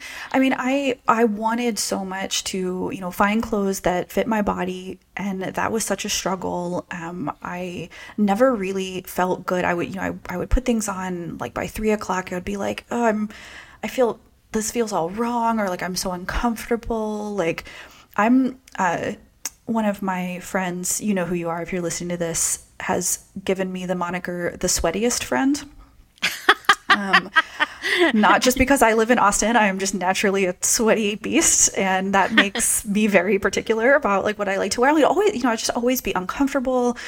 Um, and, you know, style was really a missing puzzle piece for me. I got engaged in my very late 20s, and I was like, that was a fresh start for me. I was like, I have a job I like. I live in a city that I like. I have an amazing fiance. Um, I like, I'm to be an adult now. Like, why, why am I still buying crap that I don't wear? Why, how, why is it that I don't know how to dress? What class did I miss in school? What is it that everybody else knows that I don't know? Right. And that's what it feels like that you have missed something essential that every other woman just knows. And it took me a really long time to be like, this is a skill that you can learn. It's not like a gift bestowed by fairies at birth. Like, I didn't miss getting sprinkled with the fairy dust. Like, that's just not, it's not how it works. Um, you know, and I, I talk about it a lot of times like math. Um, there are some people who are kind of naturally skilled with numbers, right? Like they they naturally think um, in in an, with with numbers. They can do math in their head, but we can all learn math. Like there is no human alive who was born knowing calculus. Right, right. Nobody nobody comes out of the womb that way even if they come out with kind of a natural inclination or a natural talent, right?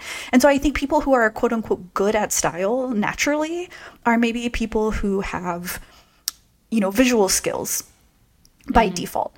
But I think a lot of the people that we think are good at fashion are societally beauty standard appropriate thin white women who clothes just look good on Right, right. Like why why are models so tall and skinny? It's like cuz they're like a hanger. Right. It's true. I think that like I mean, listen, this is something I'm going to be unpacking my entire life. Uh, I catch myself having very toxic thoughts about my body on the regular basis, even though I know these things that you're saying right now. Mm-hmm. I think that mm-hmm. we need to repeat them to one another and to ourselves as much as possible. Right. And so I got I got to the point where I was like, I need to fix this. Like, I have a shopping addiction. I had credit card debt. I was behaving badly um, and in a way that made me so ashamed of my own behavior and my own self. And I was like, this is not who I want to be. And it wasn't that I wanted to be fashionable, it's that I wanted to fix, like, I wanted to get my shit together. like, I wanted to be the kind of person who seemed like she had her shit together, but like, I wanted to actually have my shit together. like I wanted to not be carrying credit card debt. I wanted to not be like agonizing before every event that I went to and like buying 50 new things before I went to you know whatever new vacation. I oh, remember oh, always the vacation clothes. Was, it's still it's still a trigger. But I, I'll tell you a really a shameful story. There was one time where I bought a bunch of stuff at the mall. This was definitely like a stress, you know, evening shopping trip. And um, I bought a pair of shoes from Aldo. they were like a black suede, like stiletto booty. And about a week later, I was like, where are those? Oh, no. and I realized that in my shame to like get rid of a but like clean my closet and like get a bunch of stuff like trash and like the you know shopping bags and stuff out of the way before my boyfriend who later became my fiance came over i had thrown them away This is In the box. definitely, I mean, this has not happened to me, but I have known this to happen to other friends. This is not, like forget still having the tags on it i was like what is wrong with me oh this is like, what Yeah. am I doing?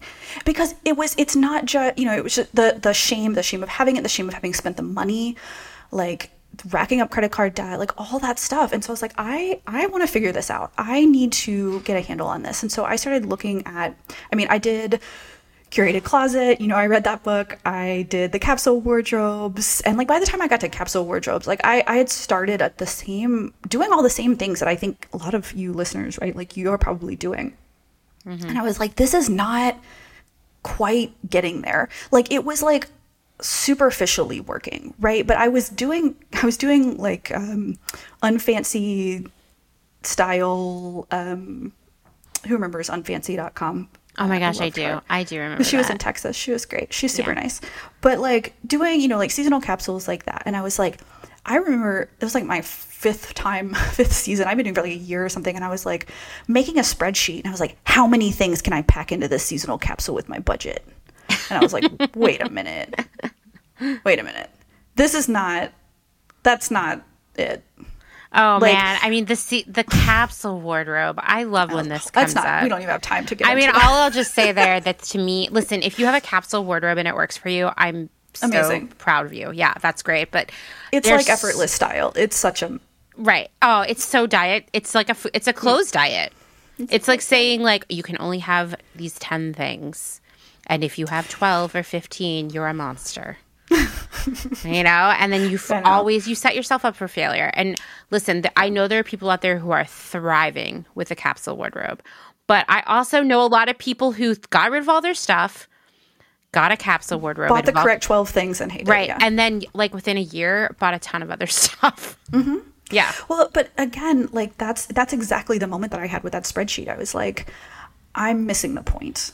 Like I'm doing the tactic, and and I talk about this in uh, my my training, getting stylish on your own terms. You're doing the tactics. You are doing the actions, the capsule wardrobe, the you know what three outfits can I make with this, and I'm going to sleep on it before I make a decision, and like all of these other things but you still haven't gotten to thinking about your wardrobe as a whole system and your underlying motivations and your mindset and your emotions and your behaviors. And so that was really when my journey started. I was like, why am I like this? What am I doing? What am I striving for? What right. kind of perfect am I chasing? Why am I willing to buy, you know, five gray t shirts but not a nice coat? Like, eh, for the same amount of money. Like, what is happening under here? And once I started doing that, that turned into systems, strategies for kind of interrogating those things. And once I started doing that, I was like, wait a minute, this isn't just me. Like, this is not an Elyse problem. Like, this is not a mm-hmm. personal failing of mine to like correctly manage my money Right. or or you know that my my butt is too big or like whatever i was like wait okay so i started trying to think about how how could this work for other people because i mean just because it worked for me doesn't mean it's going to work for other people but starting to look at we a lot of us have these fears or these motivations or like we all live in the same kind of culture. Um, and so i put out a call on uh, instagram for some trial clients um, and so I did a bunch of iterations, or so we're thinking from the business perspective, I did a bunch of iterations, right? Like I worked with some coworkers, I did trial clients, I made tons and tons of like outlines and notes, and I tried things and I actually just blogged about this, like what was the process of actually developing it as a program. Um, so that's on my blog, Elyse Styled, if you want to read about it, because I think it's really important to note that we look at other people's finished results, right? We we look at their Instagram, we look at their outfit, we look at their business, we look at their one zillion podcast downloads and followers, and you know their whatever, and we're like, oh my god, how how did they get there? Like they just knew how to do it. They just were born good at style. They were born with like, oh, they have all this like audience or you know what's what's the one trick and like i need to to know how to do it um, i didn't make the unfolding all of a sudden because i knew like some magic thing that everybody else doesn't know what i ended up doing was actually looking at how is this working for actual people other than me like working with trial clients and being like, try this, try that. How do we get there? How do we interrogate this? And starting to see what was actually working for them and then setting that up into a system that helps you start to take action. Like, that's the real secret of the unfolding. It's not that there's like magical information that you can't find on the internet. It's right. that there's a process by which you actually learn and integrate that information into your mm-hmm. own life. And that actually starts to change how you think about clothes, how you make outfits, how you shop, um, how you think about yourself, and, and how you approach the whole thing. And so putting that into practice, like that's the secret sauce. Like, hey, you can actually integrate this because I see I saw and I experienced.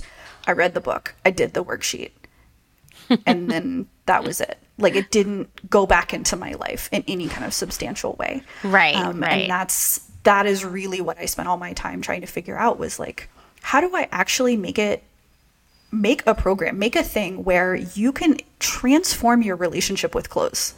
Like actually completely change how you think about and how you approach style. Like that was the goal. And that took iteration, just like working on our style does. Yeah, I love that. I mean, I think that's so true. Like, once again, this is not something that's going to happen ev- overnight, and it's not something that happens without effort. I think that, you know, I mean, this is something I, I confront a lot uh, on social media, you know, the, like, you know, in correspondence with listeners, is this idea that, like, we are so our, our impact as an individual is so small on an you know as as one person that we should essentially just like not change at all because the really like you know the argument is always like well how could my impact on the world ever compare to amazon so i'm just going to keep doing what i'm doing. And the reality yeah. is that no one gets off easy in in this world okay? We all have to do the work.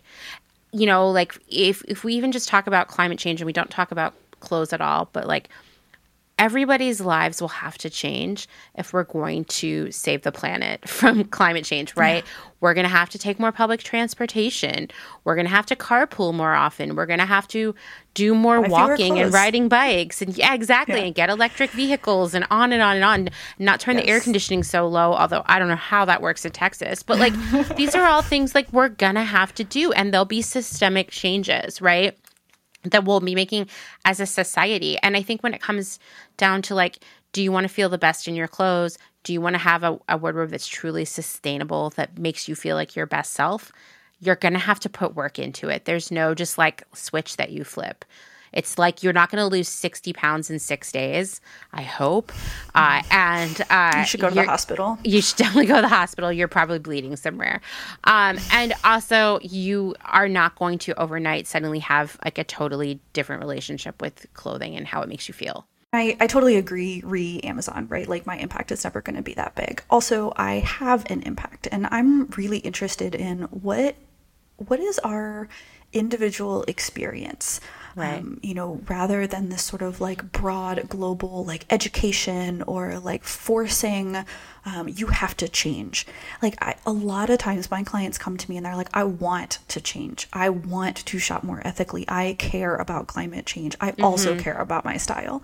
And so, how do you, as a person, exist in this very very complicated environment and mm-hmm. care care and act according to your values in such a way that you can.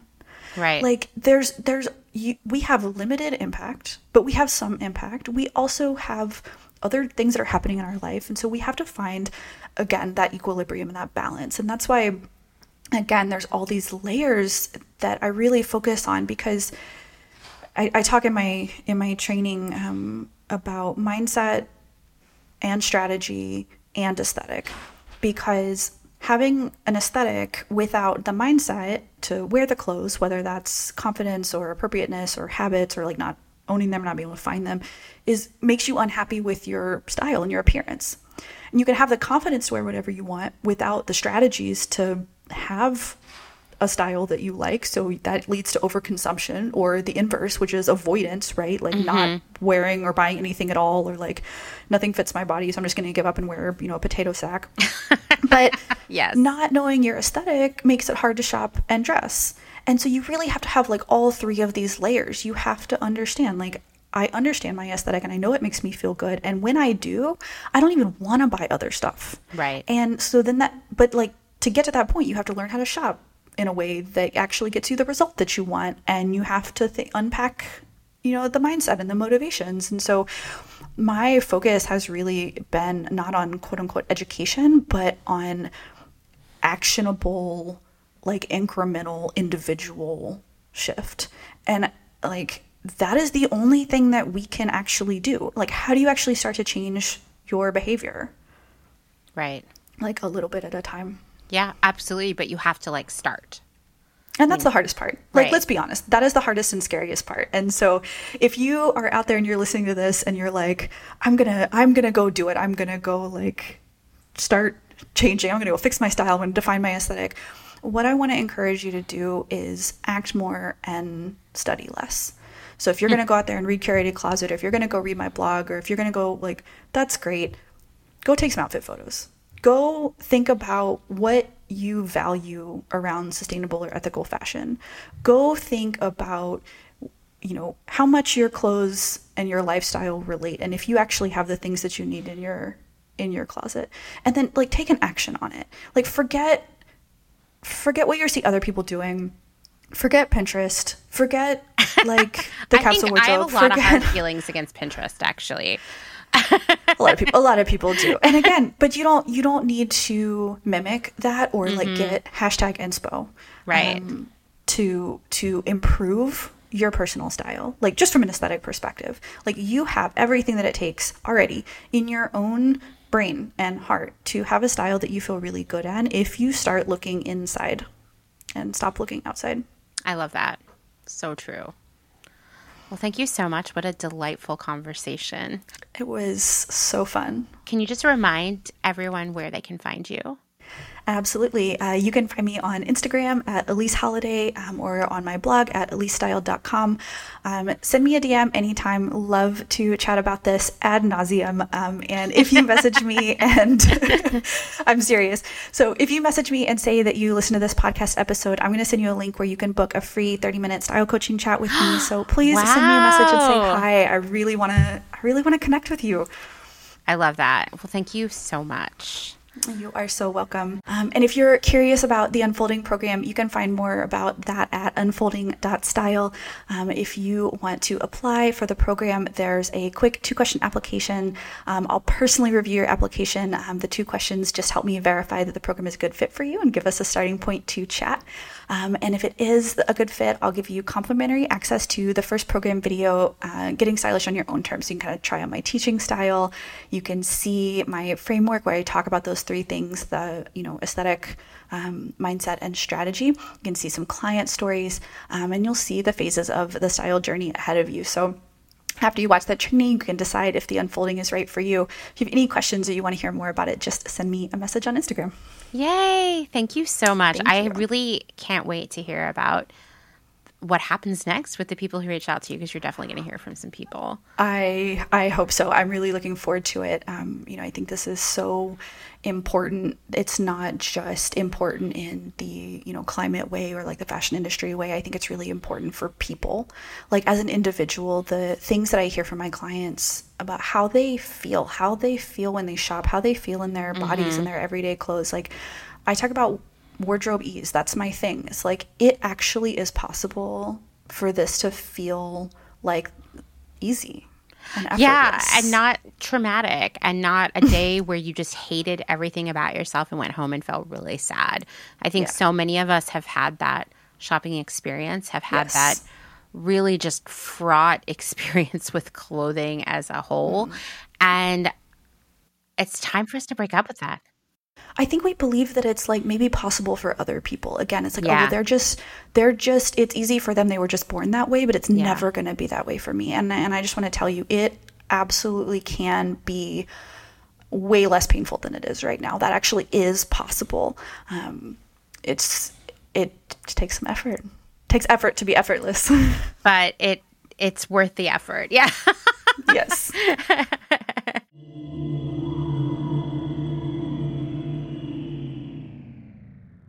If you're enjoying this episode, then this is a great time to remind you that my work here at Clotheshorse is made possible by the support of listeners like you, just like NPR, and these great small businesses. Please go give them your support. Blank Cass or Blanket Coats by Cass, is focused on restoring, renewing, and reviving the history held within vintage and heirloom textiles. By embodying the love, craft, and energy that is original to each vintage textile as I transfer it into a new garment, I hope we can reteach ourselves to care for and mend what we have and make it last.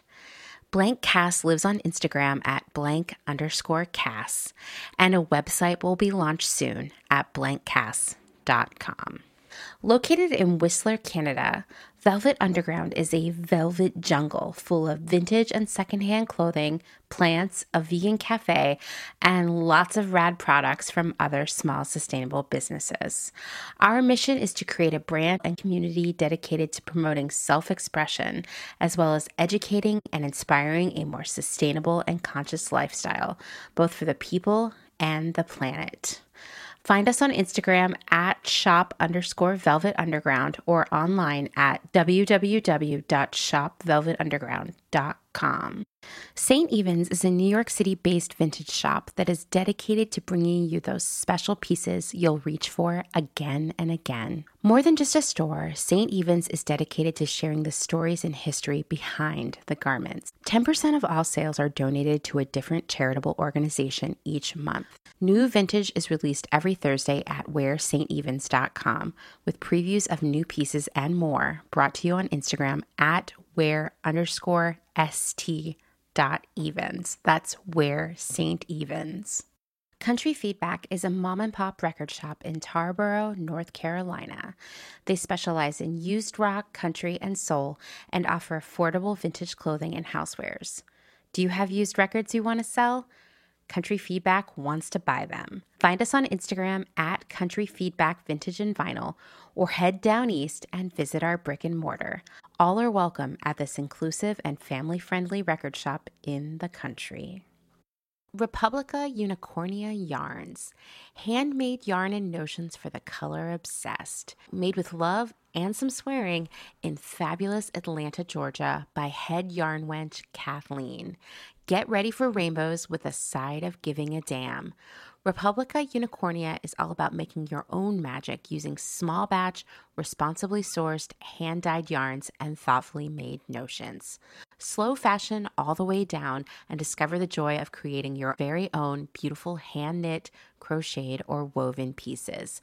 Find us on Instagram at Republica underscore unicornia underscore yarns and at www.republicaunicornia.com.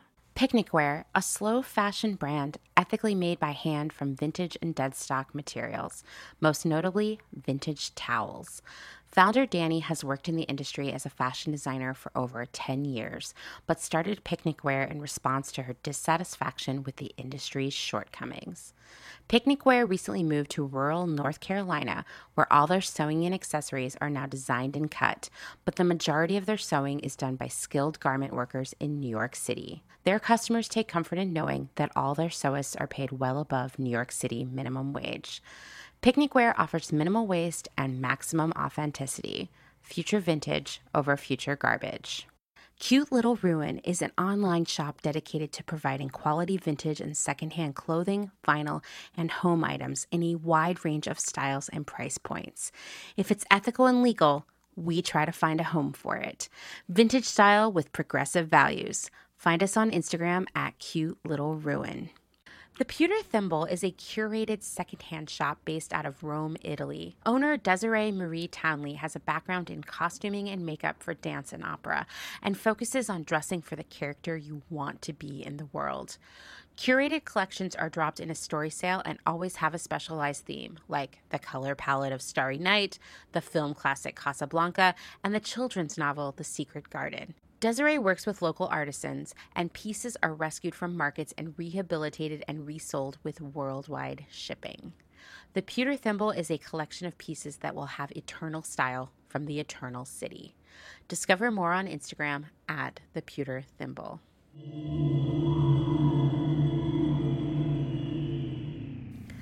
Thanks again to Elyse for taking the time to talk to me. I had such a blast. Uh, it's kind of weird in retrospect to realize that I totally probably could have re- recorded that conversation in person with Elyse, eh, but it doesn't even occur to me anymore. okay, someday I'm going to record another episode IRL. I just know it. Anyway, you can find out more about the unfolding and everything else Elyse does by starting with her Instagram profile at Elyse Holladay, and I'll share all of her other links, including her Instagram, in the show notes. I just want to end everything by saying this.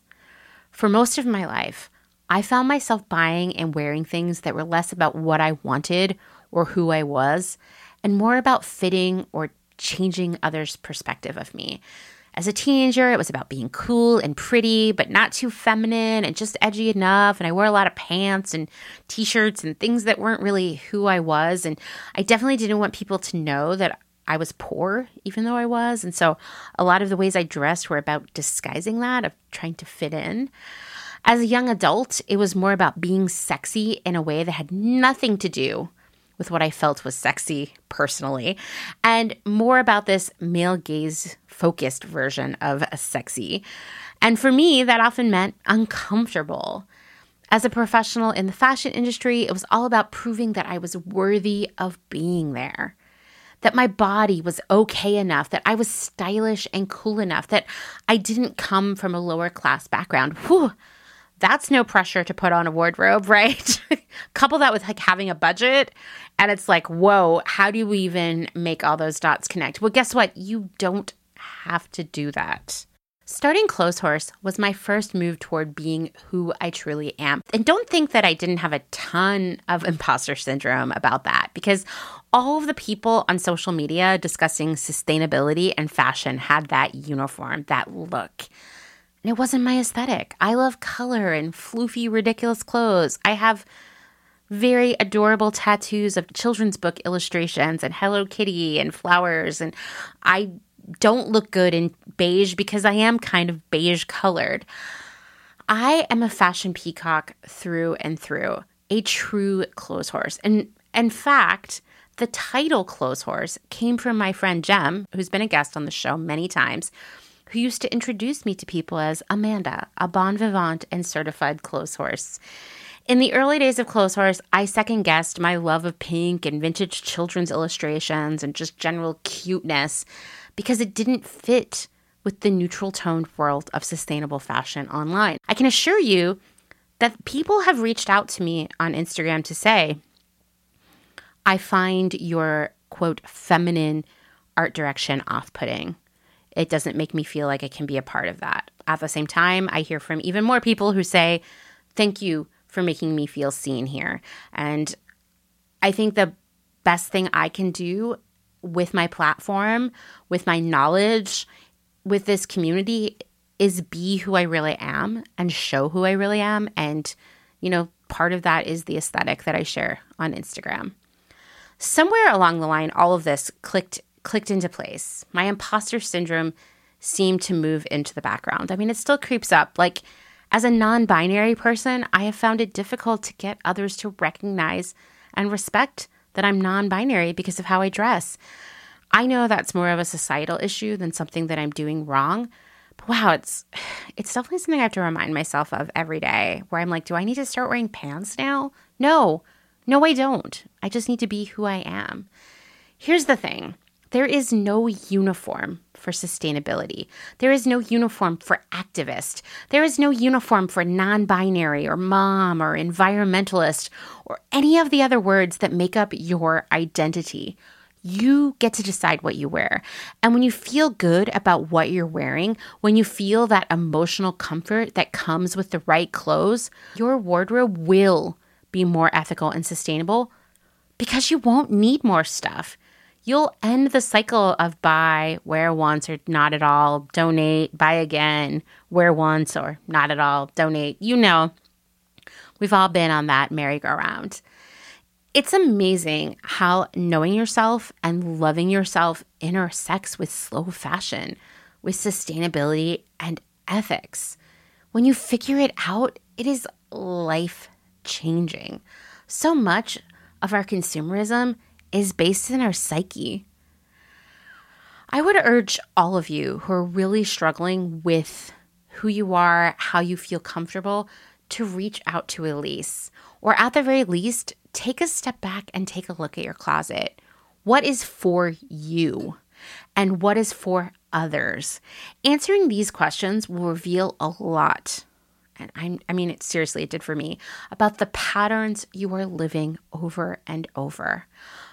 Man, it felt so freeing to just start dressing for myself and not for other people to make them like me or feel that I was part of something that I maybe wasn't a part of, or maybe I was already a part of it, but didn't know because I had that imposter syndrome. It turns out that working on yourself is an important part of working on the world. So let's support one another as we do this. We're all working on it.